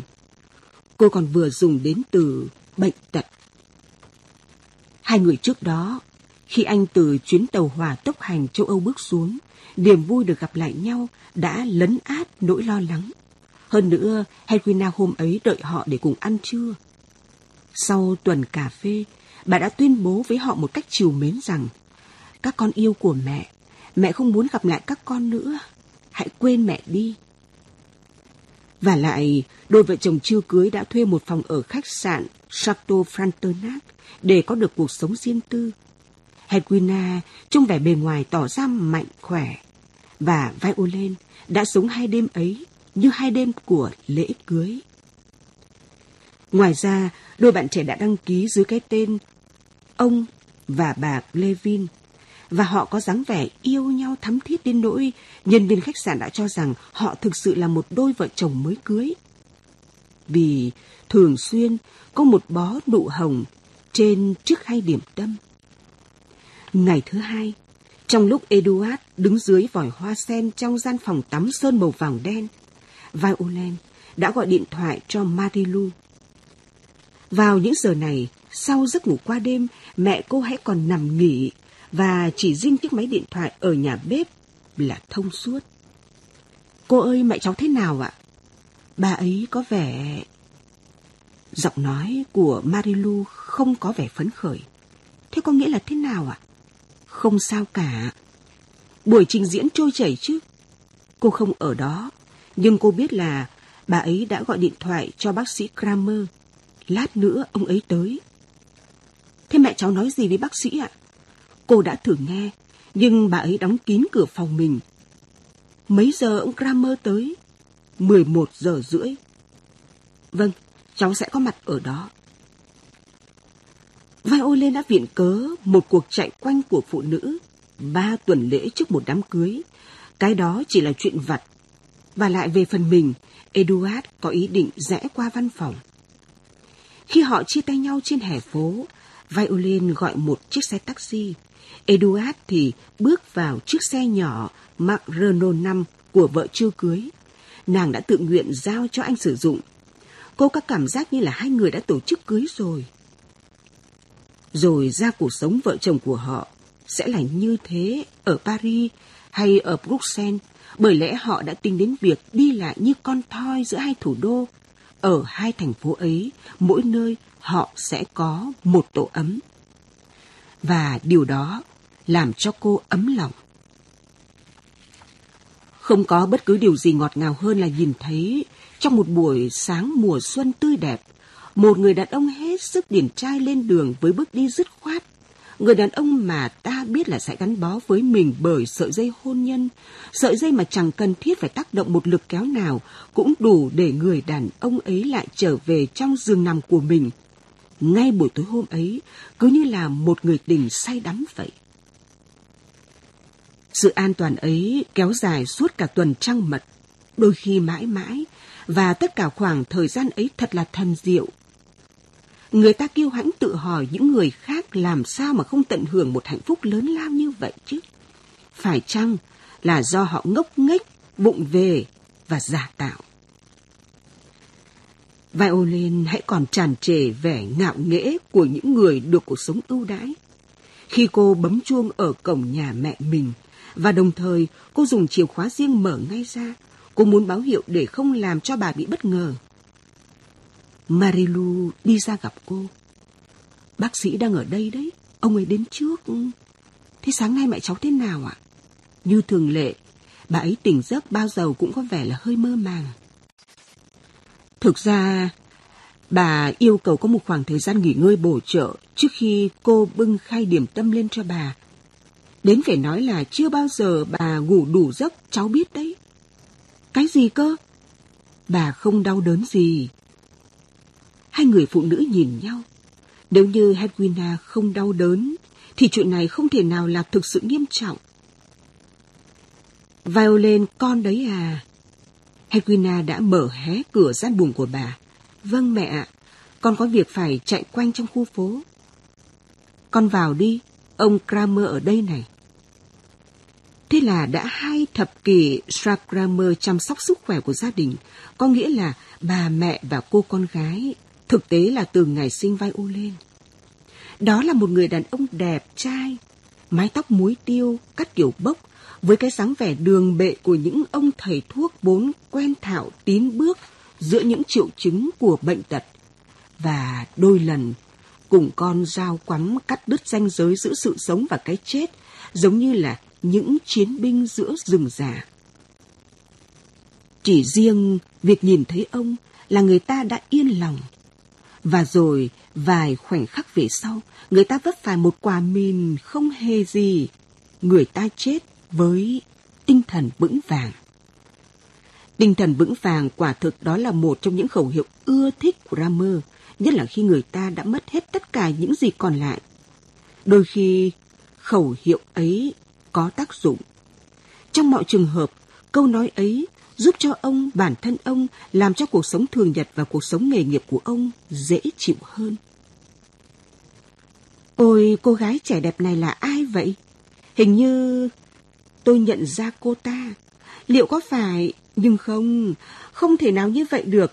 Đây đâu phải là bé gái nhỏ vai ô lên xấu xí quá gầy gò không có ngực mặt chi chít đầy mụn khi bé đến thăm tôi lần cuối chứ nhỉ? Họ vừa ôm hôn nhau, vừa cười to.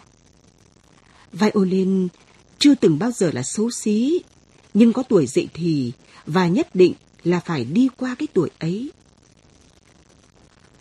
Cuộc trò chuyện vui vẻ đề cập cùng một lúc tới nhiều đề tài, để rồi tất nhiên về vấn đề nóng bỏng. Cuộc hôn nhân của Violin với Eduard de Winquer. Ui chà! Ông Sacramer nói, ông vốn không hoàn toàn cùng một thế hệ ấy. Cháu tôi sắp giàu to rồi.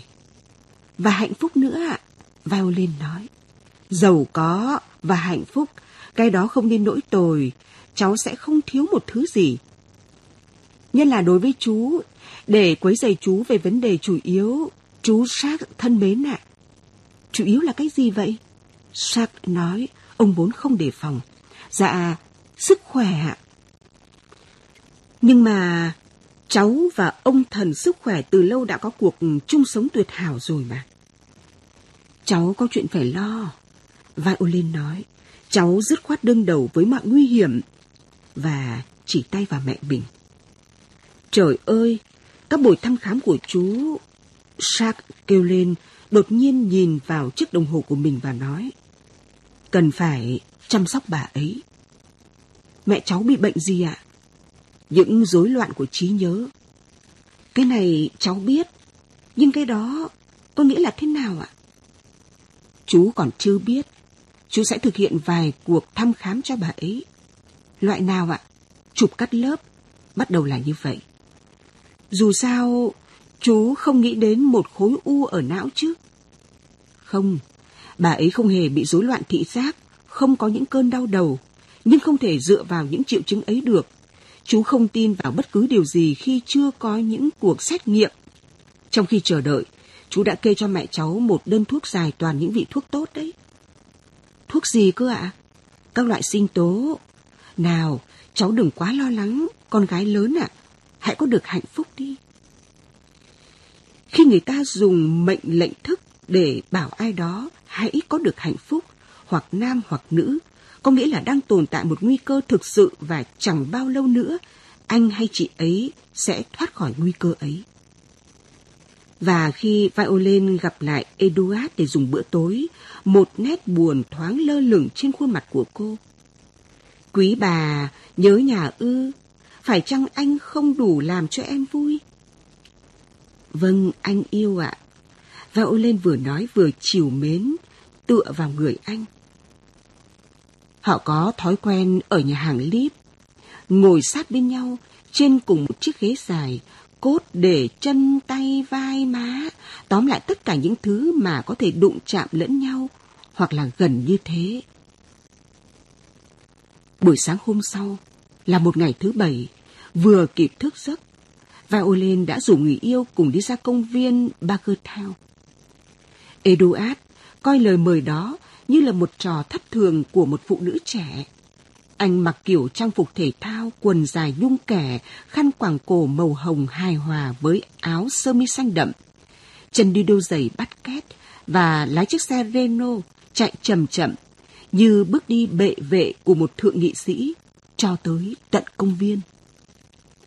Violin mặc quần bò bó chẽn, một trang phục quả thực làm nổi bật thân hình thể thao tuyệt đẹp của cô.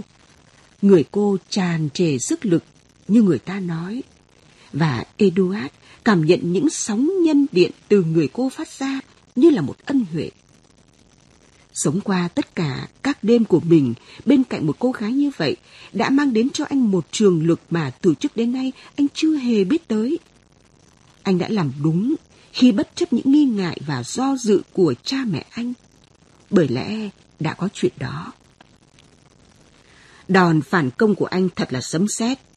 Hoặc là bố mẹ chấp nhận cuộc hôn nhân của con, hoặc là con từ bỏ cái hộp. Ý anh muốn nói là nhà ngân hàng đa quốc gia với những mảnh bằng của con và của cả Violin nữa. Chúng con có thể tự xoay sở, không cần phải có bố mẹ. Nhưng mà nếu thiếu con ấy, thì bố mẹ thế đấy, con không tin. Cuộc đe dọa có tính gia đình mang tới một hiệu quả tất yếu. Ngay ngày hôm sau, ông bà Winque sau khi tham khảo các cố vấn đã tuyên bố là họ thấy vui lòng trước sự lựa chọn của Eduard, đồng thời chỉ ra cho anh con trai thấy quan điểm khoáng đạt và tư duy hào phóng của họ. Họ cũng vậy, họ biết cách tiến con tốt của họ trên bàn cờ. Lúc con bé Em đã đến chơi ở đây cùng với mẹ Hedwina đấy. Violin vừa nói, vừa chỉ vào khu công viên và những thảm cỏ của nó. Cả với những người yêu của em nữa chứ. Eduard bảo, đây chỉ là câu chuyện bông đùa. Anh muốn giả vờ ghen tuông. Anh cam đoan là em đã hôn không chỉ một người ở dưới những cành cây kia kìa. Đó là một hàng cây hoàng dương sẫm màu và đẹp làm say lòng người, Đôi khi người ta trồng loại cây này để kỷ niệm cái thời xa xưa tốt đẹp. Lúc đó, loại cây này được tôn thờ. Lúc này, Hedwina là người mà em nghĩ đến. Em chỉ nghĩ đến mẹ thôi. Eduard, anh nghe này, cần thiết là em phải nói với anh một điều. Anh nghe em đây em yêu. Thế đấy, anh tự nhủ. Cô ấy sắp yêu cầu mình cho bà mẹ đến ở trong nhà. Cả hai người đều giống nhau, đều là những người con gái độc nhất.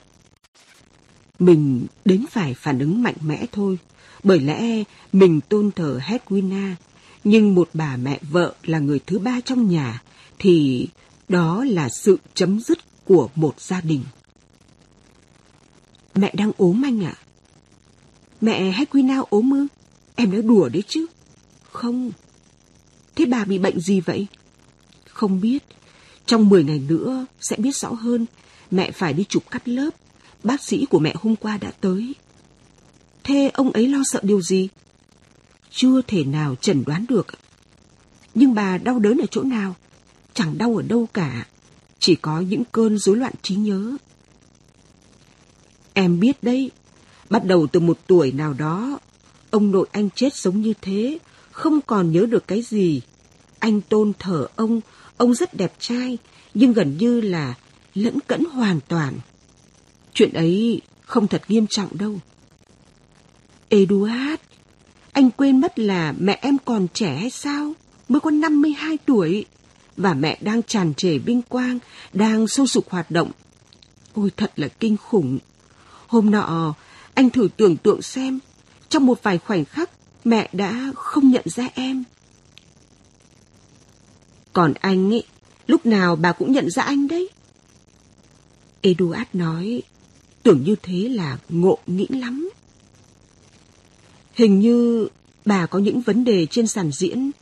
Tối nay nếu anh muốn, chúng ta sẽ tham dự buổi trình diễn ấy nhé. Và đó lại là buổi trình diễn cuối cùng. Lúc ấy, ông hãy còn là người duy nhất ý thức được chuyện này. Nhưng nếu trong một hay hai giây nữa, Hedwina không tỉnh lại được, thì tất cả khán giả sẽ nhận ra chuyện đó và tấn bi kịch sẽ xảy ra. Mason Duroy cảm thấy một dòng mồ hôi lạnh toát chảy dài cả hai bả vai ông. Ông có thời gian để tự nhủ. Này, đây không phải là chuyện tưởng tượng, cái đó là có thực. Dòng mồ hôi lạnh toát đấy. Và ông cất tiếng đối thoại. Đây là lần thứ ba. Em yêu, hãy lấy anh nhá. May thay, đây là một lời thỉnh cầu và người ta có thể nghĩ rằng người phụ nữ là đối tượng của câu hỏi ấy đang phải suy nghĩ. Trong kịch bản, câu trả lời của Hedwina là em không thể. Vì sao mà em không thể? Lúc ấy, Mason Duroy đóng vai người tình sẽ phải hỏi như vậy và bước lại gần người phụ nữ.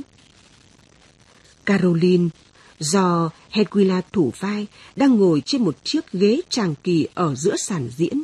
Lúc đó, ngước mắt lên nhìn ông và nói, bởi lẽ em đã bị gắn bó với thần chết. Mason tự nhủ, dù sao, trong cái vùng ấy của não bộ ông vốn hoạt động với một tốc độ kỳ dị dưới tác động của chất adrenaline do cơn sợ hãi tạo ra, kể cũng khá hay khi ông phải nhắc lại câu hỏi hai lần tại cái điểm nút của vở kịch và rằng đầu tiên Hedwina làm như không nghe thấy câu hỏi. Do vì cần có thời gian để cho những lời nói nhân bản ấy quá ư nhân bản một lời cầu hôn đến được với con người này, giờ đây đã tựa như bước qua thế giới bên kia. Và vở kịch có tên là Lối đi. Thậm chí Duroy còn tự nhủ để cố tự chấn tĩnh mình rằng trong lúc giàn dựng vở diễn, lẽ ra họ đã phải nghĩ đến chuyện này, người này hay người khác để đề ra cái kiểu ngẫnh ngãn tạm thời này của Caroline do Hedwina sắm vai.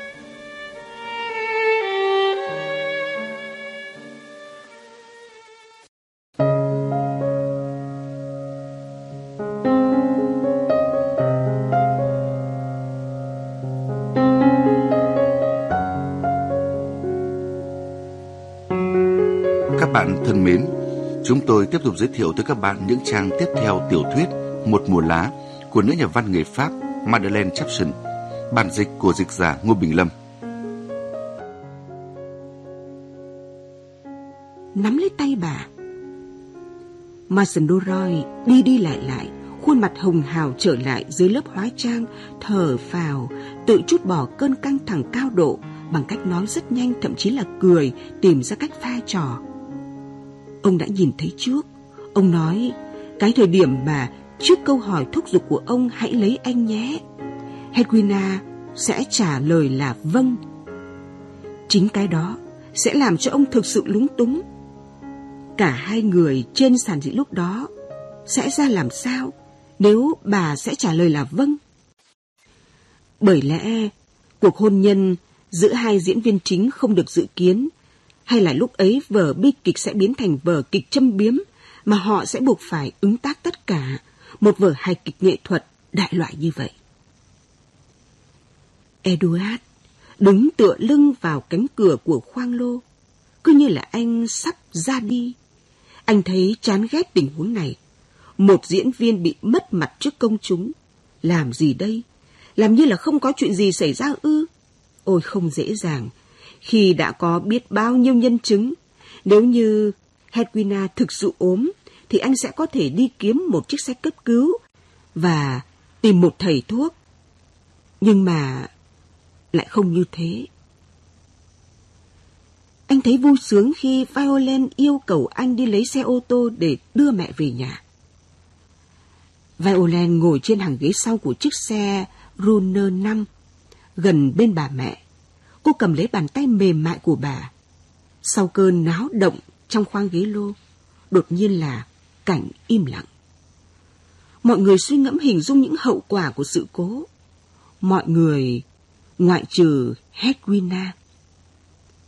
Trời, những ánh đèn kia mới đẹp làm sao chứ? Bà vui vẻ kêu lên khi họ đi qua quảng trường Le Concours. Thực tế là bà đã quên hẳn những chuyện vừa mới xảy ra. Chính vào lúc đó, Violen thực sự đánh giá được mức độ to lớn của vấn đề, đồng thời thật là êm dịu, bởi lẽ mẹ cô cười.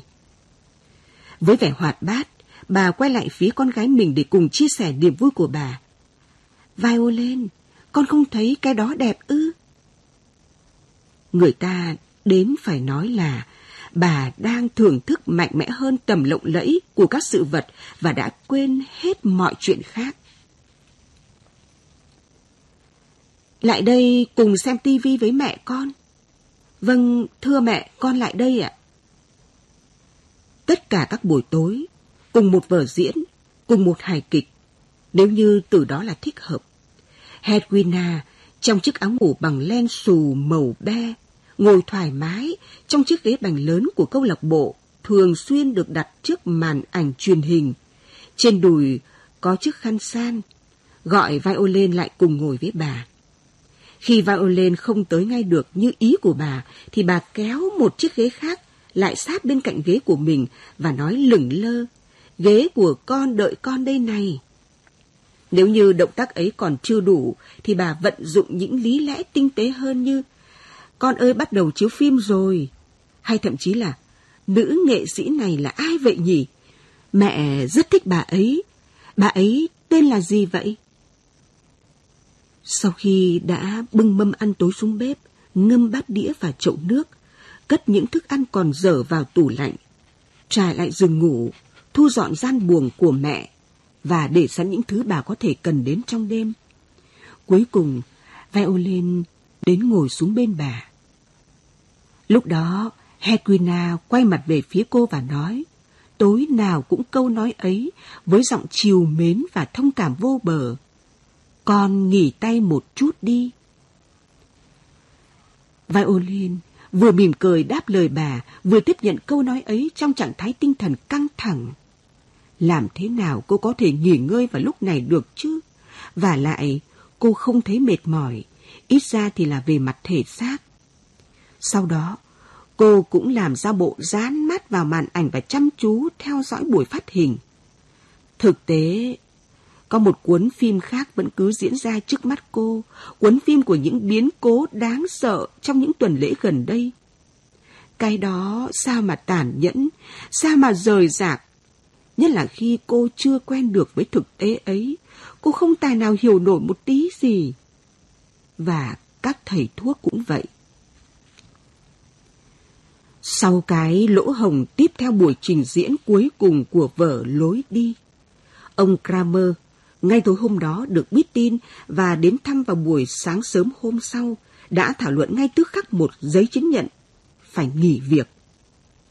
Tất nhiên, Hedwina vốn tự cảm thấy rất khỏe mạnh đã phản đối. Bà không thể làm như vậy với giám đốc nhà hát, với công chúng, lại càng không thể làm như vậy với các bạn diễn vốn có nhu cầu phải kiếm sống. Bà không hề cảm thấy mệt mỏi. Và dù sao, đúng là như vậy, bởi lẽ bà chỉ bị choáng nhẹ thôi. Xong, vở diễn đã bị buộc phải dừng lại. Bà từng gặp những tình huống khác trong cuộc đời nghệ thuật của bà.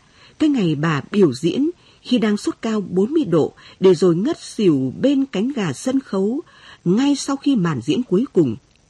Vậy mà khán giả không hề hay biết một tí gì. Đó chính là nghề nghiệp, cái nghiệp vĩ đại của người làm vui cho thiên hạ.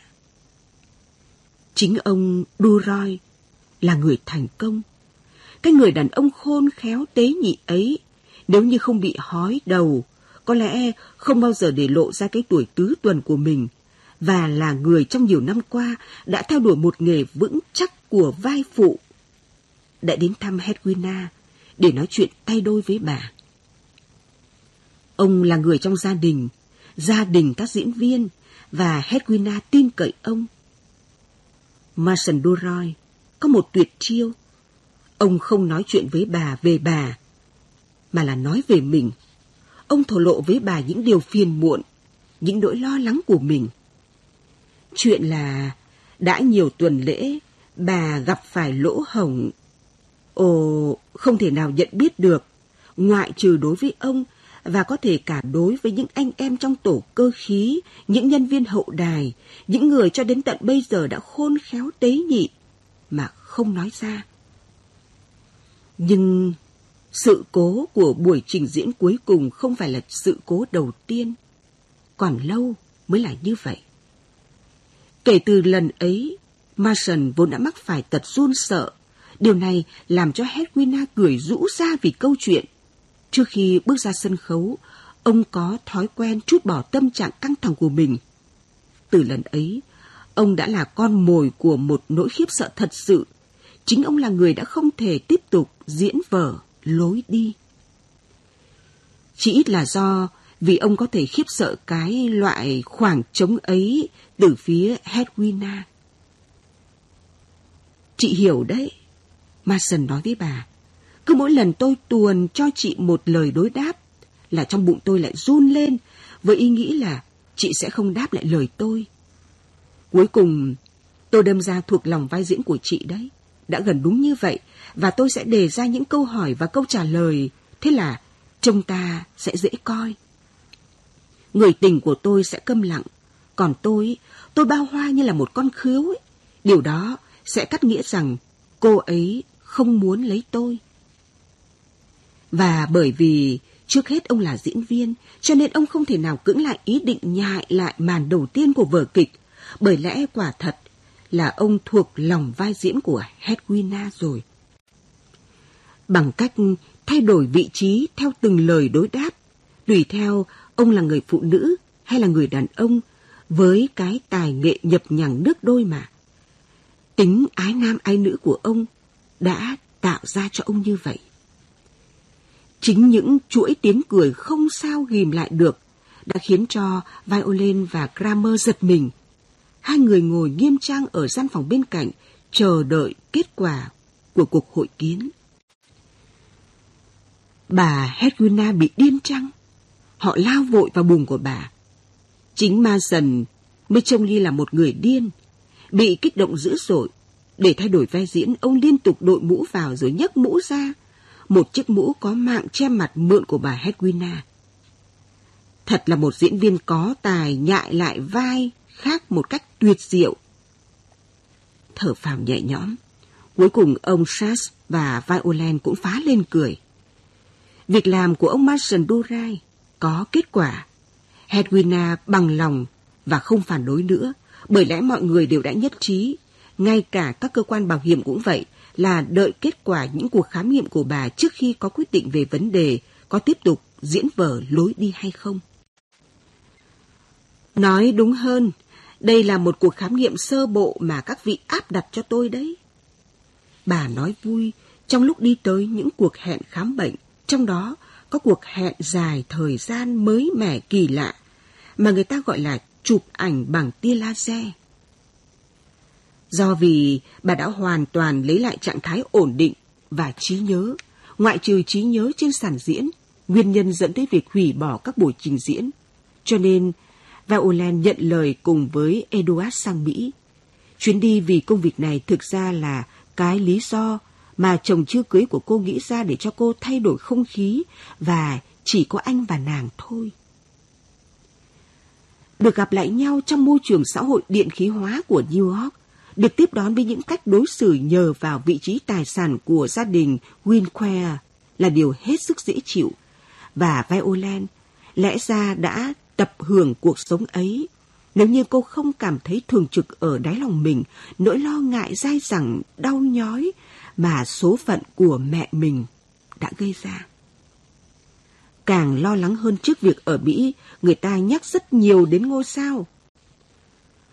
Một số bộ phim mà bà đóng đã trở thành những bộ phim kinh điển.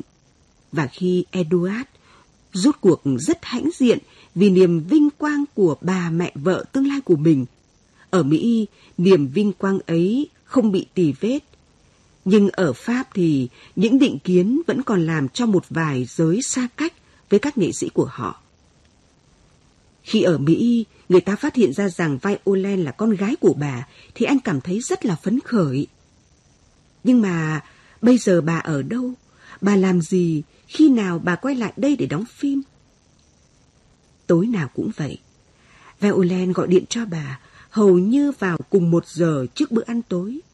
Mẹ cô lúc này đã đi nằm và cô kể lại với bà diễn biến trong ngày. Cô cùng với Eduard tiếp đón đông đảo các bạn bè và những người quen biết đến thăm. Tuy ngoài miệng nói đến thăm, nhưng thực ra là để tự mình đánh giá xem thứ bệnh kỳ lạ của Hedwina là bệnh gì. Kết luận của những người xấu bụng nhất là dưới cái cớ là gả con gái cho người thừa kế của gia đình Winque. Quý bà ngôi sao đang ung dung tự tại. Nói cho cùng tại sao lại không nhỉ? Từ cái thời mà bà ta làm ăn vất vả ấy, chính xác ra, bà ấy bao nhiêu tuổi nhỉ? Với những thủ thuật tu sửa da mặt, người ta không còn biết được nữa. Bà ấy chẳng có nếp nhăn nào. Bác sĩ phẫu thuật của bà ấy hẳn là đã làm quá đi. À này, bạn không có địa chỉ của ông bác sĩ ấy ư? Tiếc thay, đối với những người hỏi thăm để mà hỏi thăm thì không thể có được địa chỉ đó, bởi lẽ Hedwina không hề trải qua một cuộc phẫu thuật da nào. Cái đó không cần thiết. Ở cái tuổi hơn 50, bà vẫn còn giữ được vẻ tươi tắn, nhẵn nhụi một cách tự nhiên. Cân bằng hóc môn tốt, chắc là như vậy, hoặc là có gen, có chất lượng. Và rồi ngày thứ tư, khi quay về khách sạn, Violin nhận được một tờ telex gửi cho cô ký tên ông Kramer, gọi lại cho tôi ở văn phòng. Nỗi lo lắng thường trực ở cô làm cho cô nghẹt thở. Một phút sau, cô nói chuyện với ông Kramer. Hedwina đang nằm ở bệnh viện Ferdinand Vidal. Ông báo tin cho cô biết và đang hồi sức cấp cứu. Nhưng mà tại sao? Có chuyện gì xảy ra vậy ạ? Tôi không biết. Bà ấy bị hôn mê. Marilu đã thấy bà ấy nằm bất động trong phòng tắm của bà. Tuy nhiên thì ảnh chụp cắt lớp tốt. Ngày mai người ta lại chụp lại cho bà lần nữa. Vâng, tôi sẽ về. Eduard thật là tuyệt vời. Hai tiếng đồng hồ sau, họ đã ngồi trên máy bay Concorde. Đôi khi, sự thừa thãi tiện nghi đáp ứng được nhu cầu. Trên đường từ ga Rossi về đến bệnh viện, Violent và Eduard lúc này đang nắm tay cô, đang tập làm quen với tình huống mẹ cô sẽ chết. Bắt đầu một kiểu công việc của lễ tang. Hedwina sắp chết, đó là điều chắc chắn, nhưng ông thầy thuốc kia đã an ủi cô một cách giả tạo. Đến trước bệnh viện, cô đề nghị Eduard đừng đi theo mình một kiểu ngượng ngùng khiến cô không muốn người thanh niên trông thấy xác bà Hedwina, nhất là khi anh vẫn giữ lại trong đầu hình ảnh rạng rỡ của bà trong thời gian gần đây, đặc biệt là hình ảnh trong ngày lễ hứa hôn của họ.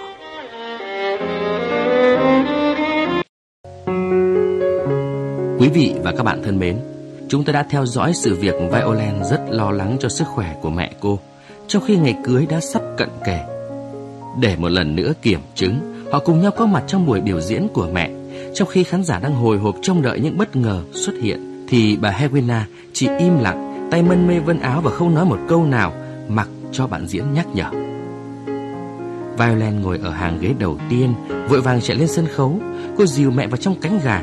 Mọi người cùng cô đưa bà đến bệnh viện. Căn bệnh mất trí nhớ của bà cứ thế lặp lại vài lần sau đó.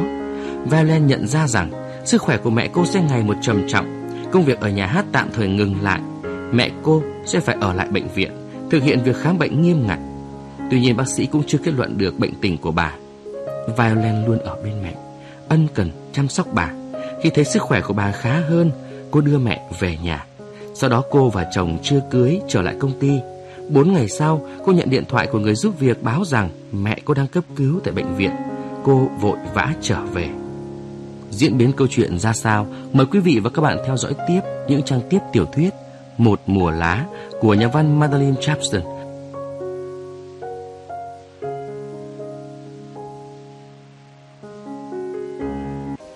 Đến trước bệnh viện, cô đề nghị Eduard đừng đi theo mình. Một kiểu ngượng ngùng khiến cô không muốn người thanh niên trông thấy xác bà Hedwina. Nhất là khi anh vẫn giữ lại trong đầu óc hình ảnh dạng dỡ của bà trong thời gian gần đây, đặc biệt là hình ảnh trong ngày lễ hứa hôn của họ. Ngày hôm ấy, Hedwina lộng lẫy trong chiếc váy dài bằng lụa bay phấp phới, màu vàng hổ phách, gần như cùng màu với nước da của bà. Một bông hoa mẫu đơn bằng vải đỏ đính trên vai. Và bà đeo chuỗi hạt ngọc của bà, ba hàng ngọc màu xanh càng làm nổi bật màu vàng hung của đôi mắt và nước da của bà. Mẹ! Tiếng nói ấy đi theo violin từ New York, được ngắt giọng như một câu nói nhàm chán, một lời hát du. Người ta chỉ cho cô tầng gác, buồn bệnh, với một vẻ thờ ơ. Nhưng rõ ràng là tất cả bệnh viện đều biết rằng Hedwina Van Last đang nằm ở đây, bởi lẽ khi violin đi qua người ta nhìn theo cô. Đẹp, cô cũng rất đẹp, nhưng không có nét hấp dẫn gợi tình của mẹ cô.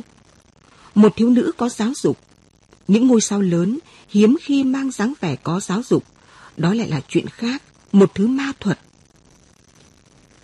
Cảnh tượng, đúng là cảnh tượng mà Violin chờ đợi. Cái hình hài bất động nằm dài trên chiếc giường hẹp. Tại sao những chiếc giường bệnh viện bao giờ cũng mang lại cùng một cảm giác kém tiện nghi ấy nhỉ? Giữa những trang thiết bị và những ống dẫn dùng cho những cuộc tiêm truyền. Tóm lại, chỉ có một nét đơn điệu và thậm chí là nhạt nhẽo. Ngoại trừ mái tóc, những lọn tóc hung vàng rối tung, và rồi bàn tay với những móng tay màu hổ phách đẹp, có phần lấp lánh. Mẹ! Hai bàn tay violin nắm lấy bàn tay buông thõng và cô thấy sung sướng khi thấy chúng âm ấm. Rồi cô cúi xuống đặt một nụ hôn lên vầng trán còn nhẵn nhụi hơn thường lệ. Vầng trán không còn chứa đựng bất kỳ một mối bận tâm nào nữa. Đúng lúc đó thì bà mở mắt. Đây rồi, mẹ đã tỉnh lại, thức giấc. Chắc chắn là vì mẹ đã nhận ra giọng nói của mình. Vào lên còn có thời gian để nghĩ như vậy. Cô nhắc lại, mẹ, con đây mà. Nhưng cái nhìn thật trống rỗng, còn xấu hơn trống rỗng, kinh khủng, đen, sâu hoắm. Đôi môi phồng lên, hé mở và một tiếng thét đầu tiên kỳ dị cất lên từ cửa miệng. Một tiếng thét của con vật xé toang bầu không khí của buồng bệnh.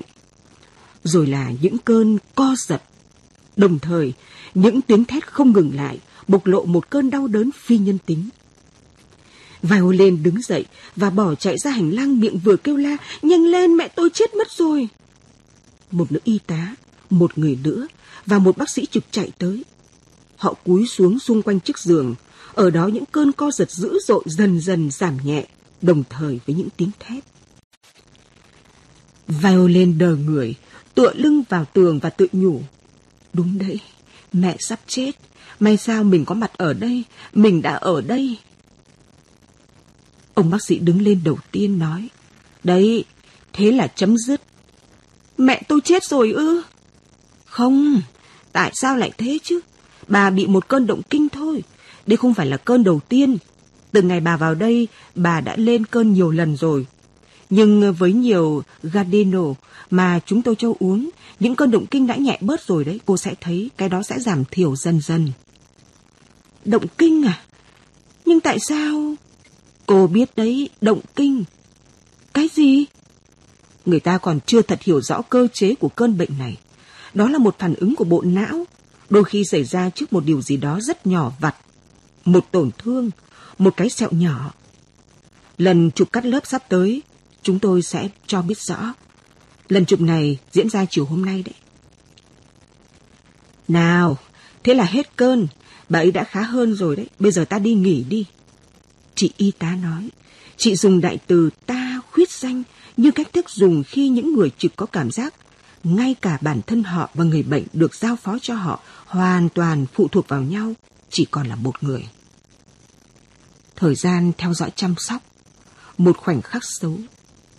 Chị phụ nữ tao khỏe quay về phía vai ô lên và bác sĩ. Bà có hơi cắn vào lưỡi, nhưng ờ, không hề gì cả. Cắn lưỡi ư? Vai ô lên sừng sốt hỏi. Tại sao lại cắn lưỡi ạ? Một cơn động kinh kéo theo một cơn co cứng. Trong quá trình đó, bệnh nhân tự cắn lưỡi, đôi khi là cắn đứt một mẩu. Vị bác sĩ trả lời dứt khoát là ông đã thấy cô thiếu nữ này đẹp quá, với đôi mắt xanh trong sáng vuốt dài ra phía hai bên thái dương. Ông sẽ quay lại chăm sóc bà mẹ khi cô con gái có mặt ở đó. Nhưng mà trông cô có vẻ xanh sao. Cô có muốn dùng một tách cà phê không? Tôi ư? Phải, cô ấy.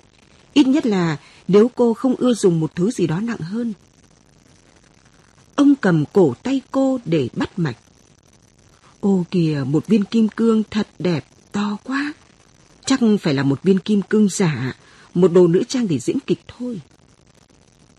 Tốt thôi, mạch của cô hơi nhanh, nhưng có nguyên nhân gì đó.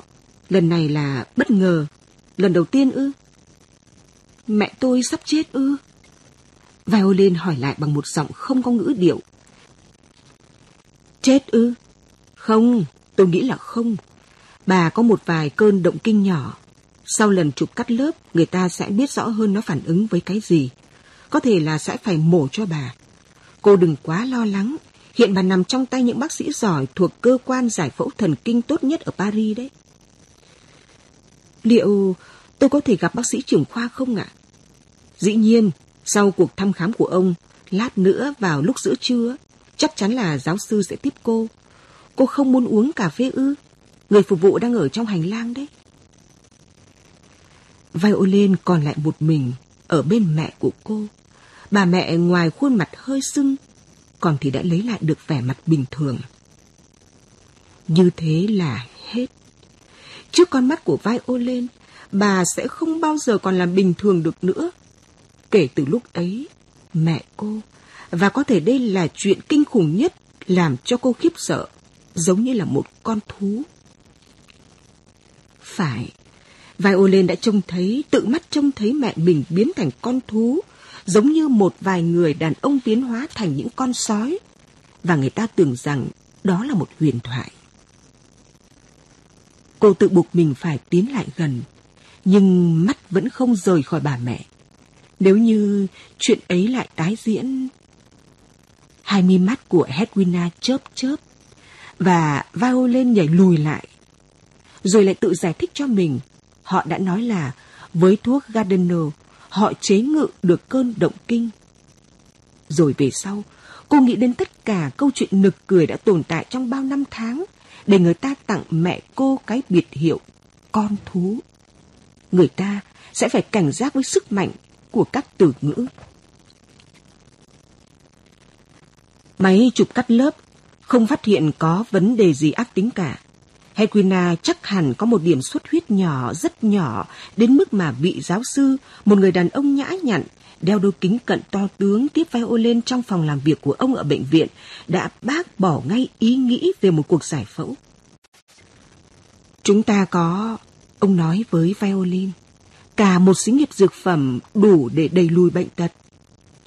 Nhưng thưa giáo sư, cái gì đã có thể gây ra điểm xuất huyết ấy chứ? Violin khi hỏi ông về những gì liên quan đến hiện tại, có nghĩa là đến cuộc sống trực tiếp của mẹ cô, thì cô thấy dễ thở hơn một chút. Nhưng cô còn muốn là ngay trong cùng giây phút ấy được yên tâm về tương lai, và vì cái đó phải hiểu cho rõ. Đó là do viêm động mạch phải không ạ?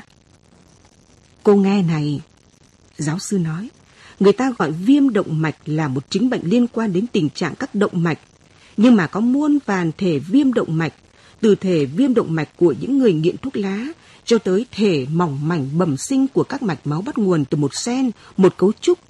Và còn nữa, tất cả các mạch máu không phải là bị tổn thương cùng một mức độ như nhau đâu. Bác sĩ muốn nói là ở mẹ cháu, chính những mạch máu ở não là dễ bị đứt phải không ạ? Cũng có thể, cái đó là do bị stress hoặc là do tuổi mãn kinh. Nhưng mà mẹ cháu chưa hề bao giờ bị một cơn rối loạn về mặt ấy, không hề có một cơn bốc hỏa nào. Đúng đấy, cái đó có thể biểu hiện bằng một cơn cao huyết áp không được đánh giá đúng, với hậu quả là một mạch máu nhỏ trong não bị vỡ. Thưa, bất cứ lúc nào ư? Đúng rồi. Người ta chưa nói với giáo sư về những cơn rối loạn trí nhớ của mẹ cháu phải không ạ? Bà đang phải ngưng làm việc ạ. Trí nhớ à? Lại thêm một vùng bí ẩn nữa. Có thể là bà ấy đã có những điểm xuất huyết rất nhỏ trong hệ thống mao mạch ở não bộ. Ngay cả việc chụp chớp sáng cũng không thể nhìn thấy được. Lớp xương sọ đã cản trở việc thẩm tra sâu về bên trong. Thực tế việc này cũng không thật nghiêm trọng đâu. Các chức năng cơ bản không bị ảnh hưởng. Và lại một bộ não... Vâng ạ. Nó có nguồn dự trữ. Nó sẽ tự thân bù đắp. Giống như ta có thể nhìn thấy trong những cuộc phục hồi kỳ lạ của một số trường hợp liệt nửa người. Những khu vực khác hồi phục lại, đặc biệt là về phía tủy sống. Thế có nghĩa là mẹ cháu sẽ trở lại như trước chứ ạ? Chẳng có ai trở lại như trước cả. Liệu cô có giống như cô trước đây không? Dạ, cái đó thì không ạ. Vai ô lên đáp lại, vừa thở dài, vừa mỉm cười.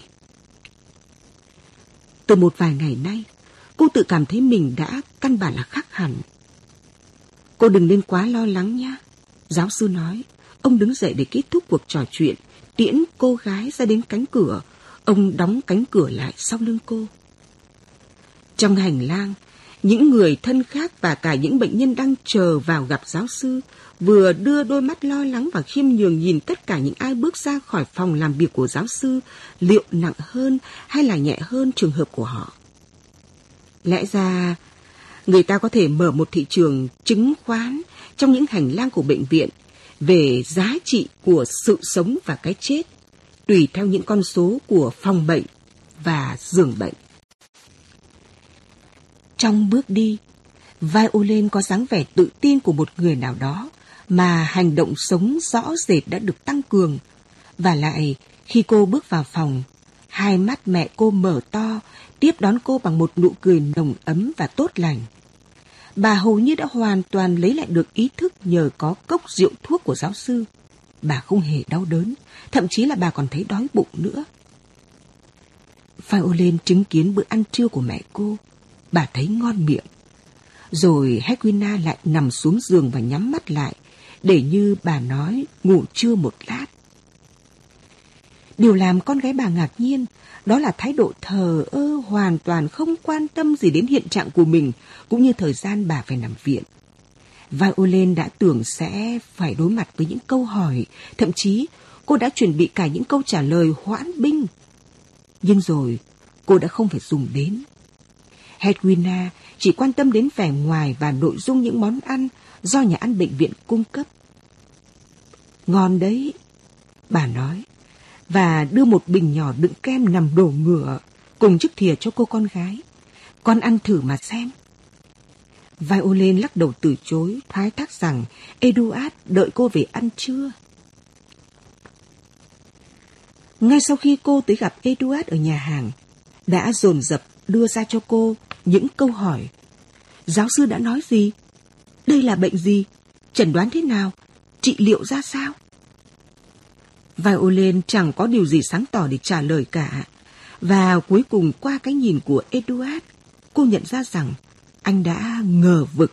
Không biết cô có tìm hiểu thật kỹ với giáo sư hay chưa. Và thậm chí, không biết cô có thực bụng nghe theo lời anh hay không. Cô cảm thấy trong lòng tràn ngập một nỗi tức giận. Cô thấy ngạc nhiên về chuyện đó. Đây là lần đầu tiên kể từ khi cô quen biết anh, Eduard biểu thị với cô một tình cảm như vậy. Chắc là do cô mệt mỏi, và cái này thì là có. Vì từ sau khi trở về bằng máy bay Concorde, cô rất ít có dịp nghỉ ngơi. Cô tự giải thích, đây là chuyện của mẹ cô, không phải là của mẹ Eduard. Cũng dễ hiểu là chồng chưa cưới của cô hầu như không thể nào chia sẻ đầy đủ những nỗi lo lắng và những tình cảm của cô. Vì vậy cô ghim nén những phản ứng của mình lại. Đột nhiên cô phát hiện ra là do vì quá lo lắng cho tương lai của bà mẹ, cho nên cô đã chưa dám hỏi về chuyện. Lại đúng là vấn đề trung tâm của tương lai ấy. Liệu Hedwina một ngày nào đó lại có thể trở lại sàn diễn, trở lại với phim trường hay không? Cô đã không trực tiếp nói về chuyện ấy với bất kỳ bác sĩ nào, từ ông Kramer cho đến các bác sĩ ở bệnh viện cũng như giáo sư. Nhưng lúc này, khi nghĩ tới chuyện ấy, cô mới thấy là không một ai trong số họ đã chủ động đảm bảo về vấn đề đó. Họ đành lòng nói với cô rằng, theo suy nghĩ của họ, luôn luôn thận trọng các vị bác sĩ ấy. Cuộc sống của bà Hedwina không bị đe dọa. Cuộc sống, phải rồi, thế nhưng còn nghề nghiệp. Thôi được, Eduard nói, nếu như họ không biết gì hơn, như thế có nghĩa là vấn đề không thật nghiêm trọng đâu. Như vậy thì không có bất cứ lý do gì để trì hoãn lễ cưới của chúng ta. Lễ cưới à? Cô thấy đôi mắt Eduard lo lắng nhìn cô dò xét, rồi thì nét mặt anh sầm lại. Anh nói thêm bằng một giọng lạnh lùng thản nhiên. Lễ cưới của chúng mình. Xin lỗi em, anh nghĩ cái đó hết sức quan trọng đối với em, cũng như đối với anh đấy. Vươn cánh tay qua đám cốc tách và những tấm khăn ăn đẹp của phòng ăn trong khách sạn lâu đài Frontenac, nơi họ đã thuê lại một phòng nghỉ. Violin đặt bàn tay mình lên bàn tay anh. Anh yêu, anh tha lỗi cho em. Em bị ám ảnh bởi những hình ảnh không mấy tốt đẹp đến nỗi khi nghe nói đến lễ lạt là em nghĩ đến lễ tang. Em hay thật đấy. Cô cảm thấy là anh chưa hết choáng váng sau cú sốc mà cô gây ra cho anh. Cái đó khiến cho giai đoạn tiếp sau không dễ dàng gì. Nhưng Violin đã thừa kế từ mẹ. Những thói quen của lòng dũng cảm, lao thẳng vào vật cản hoặc nỗi nguy hiểm. Ta không thể hoãn lại hay sao? Vì lý do gì cơ chứ? Bởi lẽ mẹ em không có gì nguy hiểm kia mà. Bởi vì em rất muốn là mẹ em có mặt trong lễ cưới. Violin này, anh rất hiểu em. Nhưng mà hơn 2.000 thiếp mời đã được gửi đi. Nhà thờ đã đăng ký ngày giờ, công việc chuẩn bị về vật chất đã xong xuôi rồi. Đấy là cả một khối công việc lớn mà em không hình dung nổi đâu. Có, Violin đáp em có biết mà. Đối với Violin, vấn đề quản lý như người ta nói được định nghĩa bởi câu chuyện diễn biến tiếp theo. Eduard nói, tất cả những công việc chuẩn bị đó cực kỳ đắt giá đấy em biết không? Này, nói đến tiền bạc bây giờ ư. Cho đến tận lúc này, không một giây phút nào vai ôi lên lại nghĩ rằng thái độ đối với tiền bạc của Eduard lại khác biệt với mình như vậy. Hoặc là, nói đúng hơn, có lẽ cô đã phải cảnh giác với một cách vô ý thức chờ đợi sự kiện, nhân đó cô có thể nhận xét đánh giá Eduard khi anh đối mặt với tiền bạc. Và thế là cơ hội đã đến. Họ đứng trước cơ hội ấy. Một phụ nữ xinh đẹp, một con người thuộc một giai tầng đặc biệt, một ngôi sao đứng hàng đầu đang trải qua nguy hiểm với những thầy thuốc bất lực không xác định được bệnh tật và tương lai của bà. Và điều duy nhất mà người đàn ông vốn yêu quý bà lại chỉ có thể thốt ra là tất cả những thứ đó cực kỳ đắt giá. Ấy vậy mà, anh ta là người siêu giàu có đấy. Violin thực tế có bất công, đó là tình trạng căng thẳng thần kinh do mệt mỏi. Điều đó đã ngăn cản không cho cô hiểu được rằng bằng việc tỏ ý hy vọng là lễ cưới của họ diễn ra như dự định, Eduard chỉ muốn bày tỏ với cô tình yêu của anh. Và có thể cũng cả lòng ghen tuông của mình nữa. Vì rút cuộc, từ vài ngày nay, trung tâm chú ý tuyệt đối của Violin không phải là anh nữa, mà là Hedwina, mẹ cô. Có một khoảnh khắc, cái kiểu tình huống như vậy. Eduard thậm chí lúc đầu đã nhận ra thấy mình được chứng kiến Violin tỏ ra là một cô gái đáng quý. Chắc chắn cô cũng sẽ là một người vợ như vậy, cũng toàn tâm toàn ý như vậy. Nhưng cuối cùng, giờ đây, khi cô đã làm chọn nghĩa vụ của người con, anh không nghi ngờ gì nữa mà trái lại, đã đến lúc cô phải nghĩ tới nghĩa vụ vợ chồng, có nghĩa là nghĩ tới những gì liên quan đến hai người, đến niềm vui của đôi vợ chồng. Và khi tỏ lời đề nghị quay về tương lai, trở lại với chính họ, với những kế hoạch dự định cho họ, anh chờ đợi một tiếng reo vui, một cái nhìn long lanh vì hạnh phúc. Nhưng Violin rút bàn tay mình khỏi bàn tay anh. Không, không cái gì chứ. Còn quá sớm, em không thể nào cưới được một khi mẹ em còn chưa khỏi bệnh, chưa trở về nhà. Nếu như bà hãy còn yếu mệt, không tham dự được lễ cưới, thì thôi cũng đành. Nhưng ít nhất, bà đã được về nhà, không bàn cãi gì nữa, anh hiểu chứ Eduard, không bàn cãi gì nữa. Cô nhận thấy nét mặt tự ái sâu sắc của anh. Xin lỗi anh yêu, nhưng cái đó không phải là lỗi tại em, anh hiểu cho em. Eduard không thể hiểu nổi cô. Đó là chuyện thường tình. Anh sẽ xa rời cha mẹ anh. Nhưng Violin không muốn xa rời mẹ cô. Mặc kệ cô. Ngay buổi chiều, Eduard có cuộc nói chuyện dài qua điện thoại với cha mẹ mình. Hai ông bà đang ở Bruxelles và lễ cưới được hoãn lại.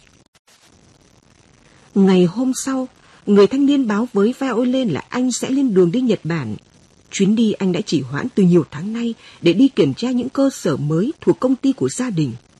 Khi quay về, chắc chắn anh sẽ rẽ qua Sydney. Sydney?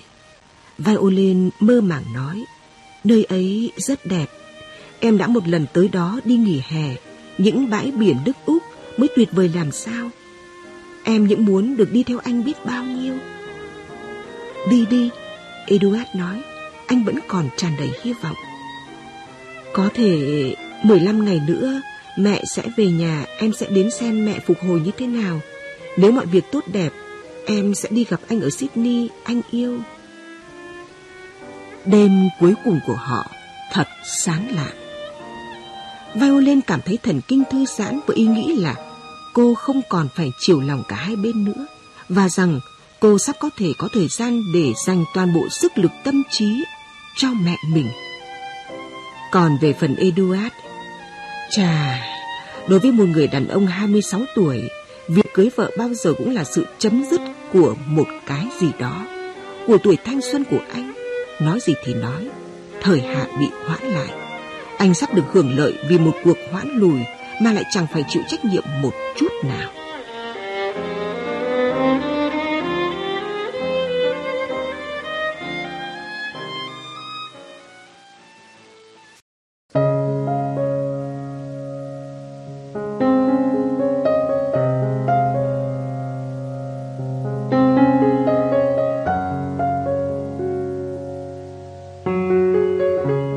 Quý vị và các bạn thân mến, Violent khẩn khoản nhờ bác sĩ cứu giúp mẹ khi cô chứng kiến bà hôn mê sâu trong phòng đặc biệt.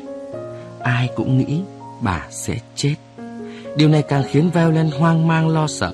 Bác sĩ trao đổi với Violent rằng mẹ cô bị động kinh và dư chấn tâm lý dẫn đến mất trí nhớ tạm thời. Cô thực sự sốc vì biết rằng nếu có qua cơn nguy kịch, tình trạng bệnh của bà cũng khó thuyên giảm. Mấy ngày sau đó, Helena qua cơn nguy kịch. Bà đã tỉnh trở lại nhưng mệt mỏi và gương mặt đầy lo sợ. Violent thương mẹ lắm. Cô luôn bên cạnh bà, ân cần chăm sóc chu đáo. Edward, chồng chưa cưới của cô tỏ ra lo lắng và chia sẻ. Một phần vì anh ta sợ ảnh hưởng đến ngày cưới sắp đến mà mẹ cô vẫn không khỏi bệnh. Violent phản đối gay gắt rằng cô sẽ không cưới khi mẹ cô chưa khỏi bệnh. Mẹ cô phải có mặt trong lễ cưới đặc biệt này. Edward đành phải gọi điện cho bố mẹ anh tạm hoãn ngày cưới. Điều này làm cho ông bà và anh ta cảm thấy khó chịu. Sau đó anh ta đặt vé bay sang Sydney vì công việc ở đó còn giang dở. Violent ở lại chăm sóc mẹ. Câu chuyện tiếp diễn ra sao? Sau đây, mời quý vị và các bạn dõi theo những trang tiếp của tiểu thuyết Một mùa lá của nhà văn Madeline Chapston. Violin cảm thấy thần kinh thư giãn với ý nghĩ là cô không còn phải chiều lòng cả hai bên nữa và rằng cô sắp có thể có thời gian để dành toàn bộ sức lực tâm trí cho mẹ mình. Còn về phần Eduard, chà, đối với một người đàn ông 26 tuổi, việc cưới vợ bao giờ cũng là sự chấm dứt của một cái gì đó, của tuổi thanh xuân của anh. Nói gì thì nói, thời hạn bị hoãn lại. Anh sắp được hưởng lợi vì một cuộc hoãn lùi mà lại chẳng phải chịu trách nhiệm một chút nào. Một cái gì đó giống như một cơn thèm khát tự do sống lại trong đáy lòng anh. Dẫn chứng là ngay sau khi vừa ở trên chuyến bay Paris-Tokyo, anh đã bắt đầu có cuộc tán tình nhỏ đối với một cô tiếp viên khoang hạng nhất. Một cô gái xinh đẹp chỉ mong có thế mà thôi. Một người đàn ông đẹp trai đến thế, hơn nữa lại thuộc gia đình Winquare, thật là của trời cho. Về phần violin, ngay chiều hôm đó, cô quay về gian buồng cũ của cô trong ngôi nhà ở quảng trường tháng 3. Cô đã quyết định ngay ngày hôm sau bắt tay vào công việc, cùng với cô Marilu tổ chức đón tiếp mẹ cô từ bệnh viện trở về. Điều đáng ngạc nhiên nhất dù sao, cái đó làm cho cuộc sống được dễ dàng. Đó là việc mẹ cô không hề đặt bất kỳ một câu hỏi nào từ vấn đề bệnh tật của bà, cũng như thời hạn bà được trở về nhà, lại cũng chẳng hỏi gì về lễ cưới nữa. Mọi việc có vẻ như là mặc kệ, ngoại trừ những bữa ăn của bà và sự có mặt của violin, sự có mặt đó bà vẫn muốn là phải thường xuyên. Tạm thời, violin không thấy khó chịu với đòi hỏi của bà. Ngược lại, khi được nhìn thấy mẹ mình, cô cảm thấy đỡ bị nỗi lo lắng dày vò. Một nỗi lo lắng vượt quá tình yêu giữa hai mẹ con, một nỗi lo lắng hiện sinh. Vậy là có điều gì đồng thời vừa đe dọa vừa lại mỏng manh ở tận sâu thẳm trong con người chúng ta? Cái điều chỉ thấy trong nháy mắt đã khiến chúng ta không còn là chính chúng ta nữa. Bà Hedwina nằm nghỉ trên chiếc ghế dài để dọc trên sân ban công chạy ngang trước phòng của bà và bà không ngừng lim dim đôi mắt thưởng thức cảnh đẹp trước mặt. Đặc biệt, ngọn tháp Eiffel bà nhìn thấy một phần ba thân trên trong tấm áo đăng ten bằng thép của nó. Đối với bà là một vật kỳ diệu. Nhưng liệu người ta còn có thể gọi là cái chất liệu tinh tế ấy là thép nữa hay không? Đúng hơn, cái đó tự như là làn mây, là tấm lưới trên không vậy. Bà những muốn thổ lộ điều ấy với một ai đó, nhưng mà Violin đi đâu rồi nhỉ? Và cả Marilu nữa. Cả hai người này không ngừng xuất hiện rồi biến mất, luôn chân luôn tay làm những công việc chắc chắn là vô bổ. Thật là tốt được nằm ở đây, giữa khoảng trời rộng, trong cái thời tiết mát mẻ của mùa thu này, được ngắm nhìn, được tận hưởng cuộc sống. Về vấn đề này, bà có điều gì đó muốn nói với vai ôn lên. Cái gì nhỉ? Tạm thời, cái đó bà không nhớ ra được. Đầu óc bà thường xuyên được đầm mình, được rửa sạch bởi những con sóng lớn liên tiếp. Cứ tựa như là mỗi lúc bà lại sinh ra lần nữa. Chắc hẳn phải chăng vì vậy mà những gì bà nhìn thấy đối với bà có vẻ như là đẹp quá, tươi tắn quá, rõ nét quá?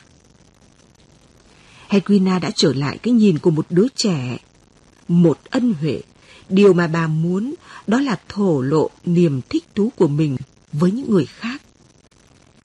Nhưng không thể nào làm được vì Violin và Marilu chịu khó quá vì những việc vô bổ ấy. Bà nhận thấy điều đó qua bộ mặt võ vàng cau có đôi khi là ủ rũ của họ. Nhưng không đoán được rõ cái động cơ của biết bao sự căng thẳng và lo lắng. Khi bà hỏi Violin, tốt chứ? Thì cô nhất mực trả lời là rất tốt mẹ ạ. Nhưng Hedwina cảm thấy rằng đây không phải là sự thật. Lúc này, lúc khác, Violin gọi điện thoại trước mặt bà, chỗ này chỗ khác, và đó là những câu nói vội vã trong một chuỗi từ liên tục đến nỗi cuối cùng trở thành câu nói khó hiểu. Còn Marilu, chị ấy thì đơn giản hơn và ít chịu khó hơn nếu không phải là vì những vấn đề vật chất, thực ra cũng không thật là quan trọng. Chẳng hạn, chị ấy quá ư là thường xuyên hỏi bà Hedwina, bà có uống nước không? Liệu tôi có phải thay khăn trải giường cho bà không? Và thậm chí chị ấy khăng khăng trong cả một ngày, trải đi trải lại mái tóc cho bà. Việc này làm cho bà bị đau đầu. Hedwina thời gian gần đây có bộ xương sọ đặc biệt nhạy cảm, trong khi việc trải tóc cho bà là hoàn toàn thừa. Có cần gì mái tóc mượt mà hơn một tí hoặc là bù xù hơn một tí? Khi mà tất cả mọi chuyện diễn ra không phải ở nơi bà mà là ở ngoài con người bà. Nhiều lúc bà thấy Violin và Marilu giống như là những con kiến bị kích động ấy. Bà thấy thương họ vì họ hoạt động nhiều đến thế. Nhưng bà cảm thấy rõ là bà không thể làm gì cho họ, trừ khi có lời cảm ơn, cách duy nhất để biểu thị với họ tấm lòng quý mến của bà. Bởi lẽ bà hãy còn quá mệt mỏi, không bước được ra khỏi chiếc ghế và giúp đỡ họ bất cứ việc gì. Cảm ơn, bà nói với họ mỗi lần họ mang tới cho bà một đồ vật gì đó. Tuy vậy, cũng có những lúc hai người phụ nữ làm cho bà tức tối khi mà họ nhất quyết bắt bà phải ra khỏi giường. Trong lúc bà nằm đấy, cảm thấy dễ chịu biết bao trong một cõi niết bàn êm dịu và rằng bà chẳng thấy có điều gì khẩn cấp phải cắt ngang cái trạng thái thần tiên ấy cả. Mẹ này, mẹ phải đi tắm đi. Phải. Họ nói cái từ ấy hơi nhiều quá nơi cửa miệng rồi. Họ lay người bà, bắt bà phải mở mắt ra. Nhưng lại chính là ánh vàng làm cho bà khó chịu. Làm thế nào giải thích cho họ hiểu được nhỉ? Hay đúng hơn, Hedwina đã bao lần nhắc lại với họ. Nhưng bà có cảm giác là họ không tin lời bà. May thay, lại có ông Kramer. Khi đến thăm bà, ông nói năng rất nhẹ nhàng. Đầu tiên là bằng lời nói rời rạc. Khi bà đã mở mắt, ông mỉm cười với bà nhưng không chạm vào người bà. Sau khi đã trao đổi vài câu, ông mới để tay lên người bà để bắt mạch. Và cuối cùng bao giờ ông cũng bảo mọi chuyện đều tốt, tôi hài lòng với bà. Bà cũng vậy, bà thấy hài lòng với ông.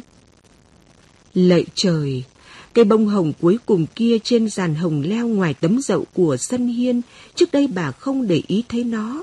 Hẳn là nó đã nở trong đêm, thật là lộng lẫy. Hedwina mỉm cười một mình. Bà muốn nghĩ tới một cái gì sâu sắc về việc ngắm nghía, về việc suy tư. Nhưng thật là quá khó. Bà hãy còn quá mệt mỏi để theo đuổi một ý nghĩ thuộc dạng trừu tượng như vậy. Bà nhắm mắt lại. Bà sắp ngủ một giấc ngắn giống như là con bin bao. Ấy. Con chó nhỏ nằm gần bên bà, chui dưới tấm chăn và phần rất lớn trong ngày thêm nữa là ban đêm nó chỉ có ngủ hoặc là mơ màng. Một lần nữa, Hedwina chút bỏ khỏi đầu óc mọi ý nghĩ. Ở dưới bếp, Violin và Marilu cùng nhau nhặt sau. Cháu thấy mẹ cháu khá hơn một chút, cô không thấy à? Rõ ràng, Marilu nói, hôm qua bà ấy tỉnh gần cả buổi sáng đấy. Và bà ấy đi ra tận chiếc ghế dài không phải tựa vào người tôi, đi một mình ý, như là một người bình thường. Vâng, mẹ cháu đang hồi phục đấy, chắc chắn là như vậy. Và lại, ông Kramer thấy hài lòng. Nhưng mà, bà ấy bị bệnh gì vậy? Dạ không biết bị bệnh gì ạ. Một loại co giật, một lúc lên cơn, một kiểu suy giảm thần kinh dữ dội. Cái mà cô thấy lạ, đó là việc bà có vẻ không hiểu được tình trạng của bản thân. Cô muốn nói mẹ cháu hiểu được tình trạng gì ạ? Đấy, bà không bao giờ nhắc đến nhà hát. Cháu biết, càng hay, bởi lẽ tạm thời mẹ cháu không thể làm được gì cả. Thế cũng chẳng nhắc đến lễ cưới của cháu à? Marilu, cô biết gì nào?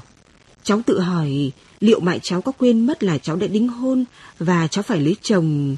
Có thể khi người ta bị một cú sốc lớn người ta quên mất thời kỳ diễn ra trước đó, hình như là vậy, một loại mất trí nhớ. Ấy. Mất trí nhớ về những chuyện diễn ra trong nhiều tháng trời ư. Lễ cưới của cháu đã được dự tính từ lâu rồi và rằng bà đã quen biết Eduard của cháu mà. Ông Kramer đã bảo với cháu là khi mà bộ não hết sức mệt mỏi, nó sẽ tự động trút bỏ mọi thứ quấy dày hay làm nó vướng víu. Và chắc hẳn mẹ cháu thích là cháu không lấy chồng. Bà đã nói là bà sung sướng với lễ cưới của cháu, nhưng trong tận đáy lòng của bà, bà biết rất rõ là bà bị mất cháu. Chuyện ấy là thường tình ấy mà. Mọi bậc cha mẹ đều phải trải qua chuyện đó. Còn cái họ không thuộc riêng của họ.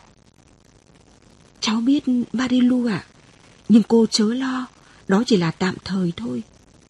Cô thấy đó không phải là một ý nghĩ hay đâu. Rốt cuộc cô Marilu ạ, à, cháu không thể bỏ mặc mẹ cháu trong tình trạng như thế này được, cho đến khi nào mẹ cháu hoàn toàn hồi phục đã. Nghe đây cô bé, những người đàn ông đang yêu không thích là vợ mình kéo theo một hòn đá tảng ở phía sau đâu. Marilu, tại sao cô lại dám ví mẹ cháu với một hòn đá tảng cơ chứ? Bất kỳ ai không sống độc lập đều là một hòn đá tảng cháu ạ. Bố mẹ cô đã bảo với cô như vậy khi cô còn ở trang trại vùng Auvergne. Trong nhà có ông nội cô bị liệt. Người ta rất yêu quý ông, nhưng dù sao cũng là một hòn đá tảng. Sau đàn bò, đàn lợn, đàn gà, lại còn phải chăm sóc ông già. Ông ấy tiểu tiện tại chỗ. Marilu, so sánh mẹ cháu với ông già lụ khụ, tiểu tiện dầm dề là một việc không hay đâu. Trong lúc chờ đợi, cháu ấy, cháu làm gì nào? Cháu nhặt rau ư? Và lại, cô đã thấy ngán phải nhìn thấy cháu trong nhà bếp của cô rồi. Cháu đứng lên đi dạo hay là chăm lo công việc cho cháu đi. Công việc gì ạ? Cháu phải tìm cho cháu một nghề nghiệp với khả năng của mình chứ. Đấy là ý kiến của cô. Nhưng tạm thời bây giờ cháu chỉ có một công việc là chữa cho mẹ cháu khỏi bệnh thôi. Bây giờ cháu đi xem mẹ cháu ra sao rồi nhé. Violin trong bộ đồ đi dạo, mái tóc hơi bù xù, những quầng thâm nhẹ dưới đôi mắt do những đêm ngủ không đủ giấc, chạy lên sân hiên. Bà Hedwina đang ngủ và cô chiều mến kéo chăn đắp đến cổ cho bà, không nên để bà bị nhiễm lạnh. Với khuôn mặt hoàn toàn thư giãn này, bà mới xinh đẹp làm sao? Ban ngày bà ngủ rất nhiều, ban đêm thì ngủ ít hơn. Có lúc bà đứng dậy và đi quanh gian phòng. Violin vẫn để ngỏ tất cả các cánh cửa. Ngay lập tức nghe thấy tiếng chân bà đi lại. Và đến lượt cô, cô thức dậy. Hedwina đứng thẳng, sắp xếp đồ vật này hay đồ vật khác, hoặc là lúc ấy thử mở máy thu hình vào những giờ đó đã câm lặng. Mẹ này, mẹ ngủ lại đi, mới có ba giờ sáng thôi. Nhưng Hedwina có vẻ như không nghe thấy cô nói. Đến phải nói là thời gian không còn ý nghĩa gì đối với bà nữa. Thực tế, rất thường xảy ra ở những người bị bệnh về não. Bà đã bắt đầu đảo ngược ban ngày và ban đêm. Violin đặt một nụ hôn lên thái dương của bà. Cô hết sức sợ hãi khi phải để mất bà. Nhưng mẹ cô đứng đó, hoàn toàn sống động và tự trong lòng cô cảm ơn ông trời. Eduard, anh yêu, rốt cuộc là anh... Trời hạnh phúc quá, nhưng mà anh đang ở đâu vậy? Anh vừa mới về. Anh gọi cho em từ đâu đấy? Bị thức giấc vì hồi chuông điện thoại, Violin cố gắng tĩnh trí lại. Cô nhổm dậy trên giường đưa tay sờ soạng để nhặt chiếc gối rơi xuống nền nhà. Cô nằm sấp ngủ, tự hỏi một lần nữa rằng tại sao bộ não lại hoạt động tốt hơn khi ta ngồi so với lúc ta nằm. Còn về tư thế đứng, cô để ý thấy nó tạo thuận lợi cho các bài diễn văn, các cuộc hội thảo, các buổi tranh luận, cuộc tấn công. Tóm lại, trong khi những suy nghĩ thật sự lại diễn ra khi ta ngồi. Anh xuống máy bay đêm qua. Máy bay đến chậm và anh nghĩ là không nên gọi em vào giờ ấy. Nhưng mà lẽ ra anh phải gọi chứ. Em sẽ đến đón anh ở sân bay Roissy. Em sung sướng biết bao được đón anh ở chân cầu thang máy bay. Nhưng anh đang ở Bruxelles. Cái gì cơ? Violin tìm cách làm cho mình không phải tiếp nhận cú đòn này ngay lập tức. Cô nghĩ là Cô sáng tác ra cả một loạt lý do lời bảo chữa để tự giải thích cho mình rằng cũng là chuyện bình thường thôi, khi mà chồng chưa cưới của cô từ Australia về, đã không tính đến việc đầu tiên và trước mọi công việc khác là lao đến rơi vào vòng tay của cô. Chắc hẳn là không có bất kỳ chuyến bay trực tiếp nào từ Sydney đến Paris. Hay là lúc đó máy bay phải bay vòng do vấn đề thời gian.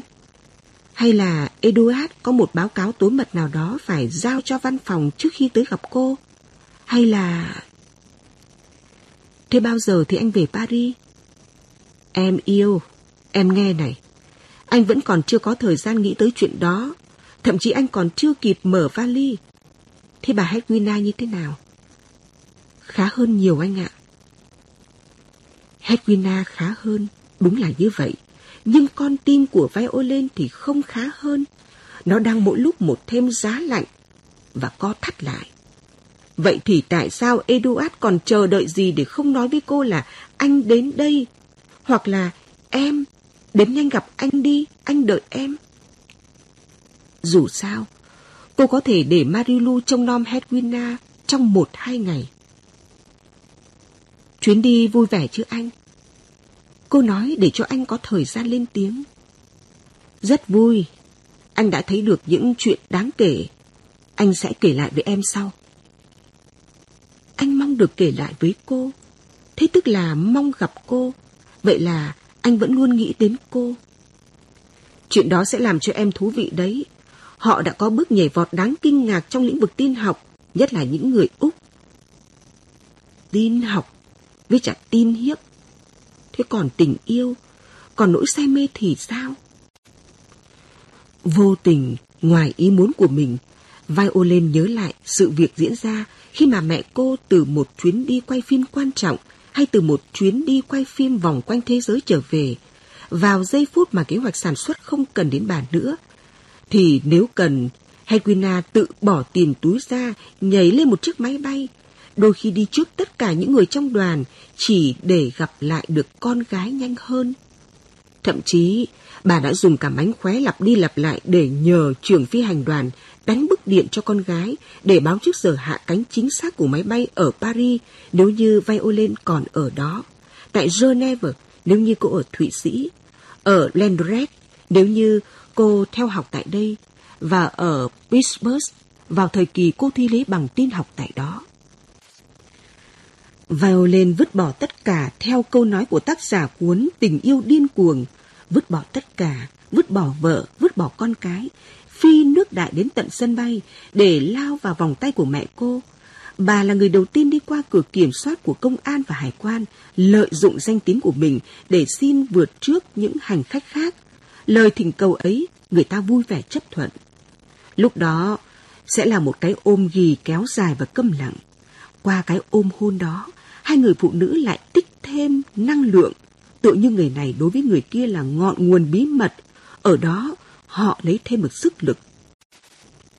Phải, khi mà cuối cùng họ chấm dứt cái động tác ghi chặt lấy nhau ấy để nhìn mặt nhau và trao đổi những lời đầu tiên của lần gặp lại, một nhân chứng chăm chú có thể nhận ra khuôn mặt của người này cũng như người kia có vẻ như là tươi tắn thoải mái hơn trước đó một phút.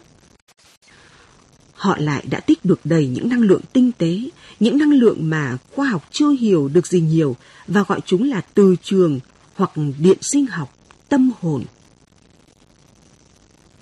Còn ở đây, dưới cú đòn thất vọng, một nét buồn thoáng bao trùm khuôn mặt Violin và cô ngồi gập đôi người lại.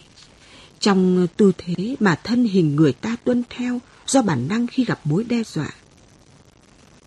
Vậy thì bao giờ Eduard sẽ bảo với cô là anh chạy tới đó đây? Nhưng Violin vốn bản chất là một người phụ nữ giống như phần lớn những người phụ nữ khác.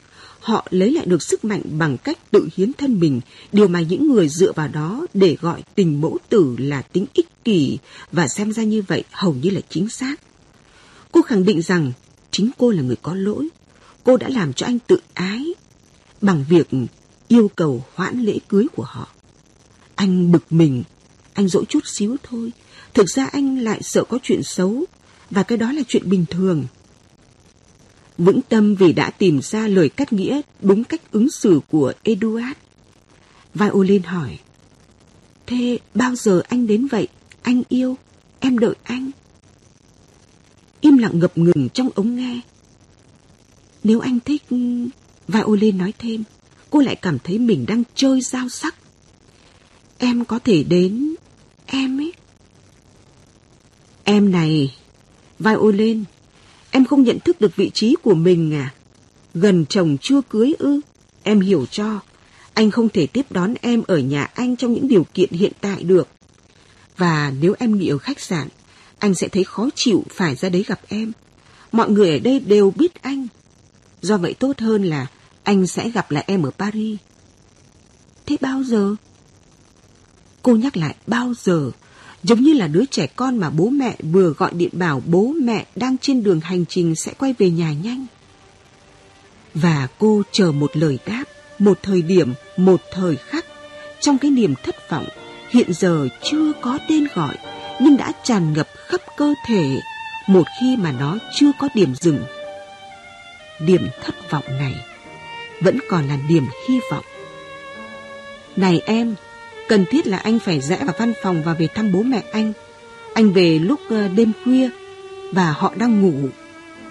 Eduard nói vừa cười khẽ bởi anh tin chắc rằng với từ bố mẹ anh đã tưởng mình minh oan hoàn toàn trước Violin, thậm chí còn kéo cô là đồng phạm bởi lẽ chính cô cũng đã xử sự trong một trường hợp như vậy về bà mẹ cô.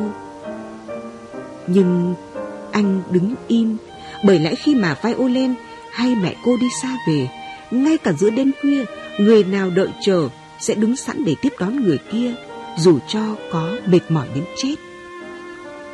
Và Violin cảm thấy lòng mình bực bội sâu sắc vì rằng Eduard đã dám trong giây lát so sánh tình cảm của anh dành cho bố mẹ như anh vừa nói ra với tình yêu không bờ bến gắn kết cô với mẹ cô bà Hedwina.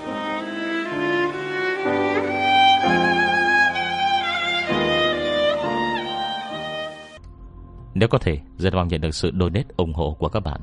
Thông tin donate có để ở dưới phần miêu tả để có thêm kinh phí duy trì việc đọc. Xin cảm ơn các bạn rất nhiều. Xin chào và hẹn gặp lại.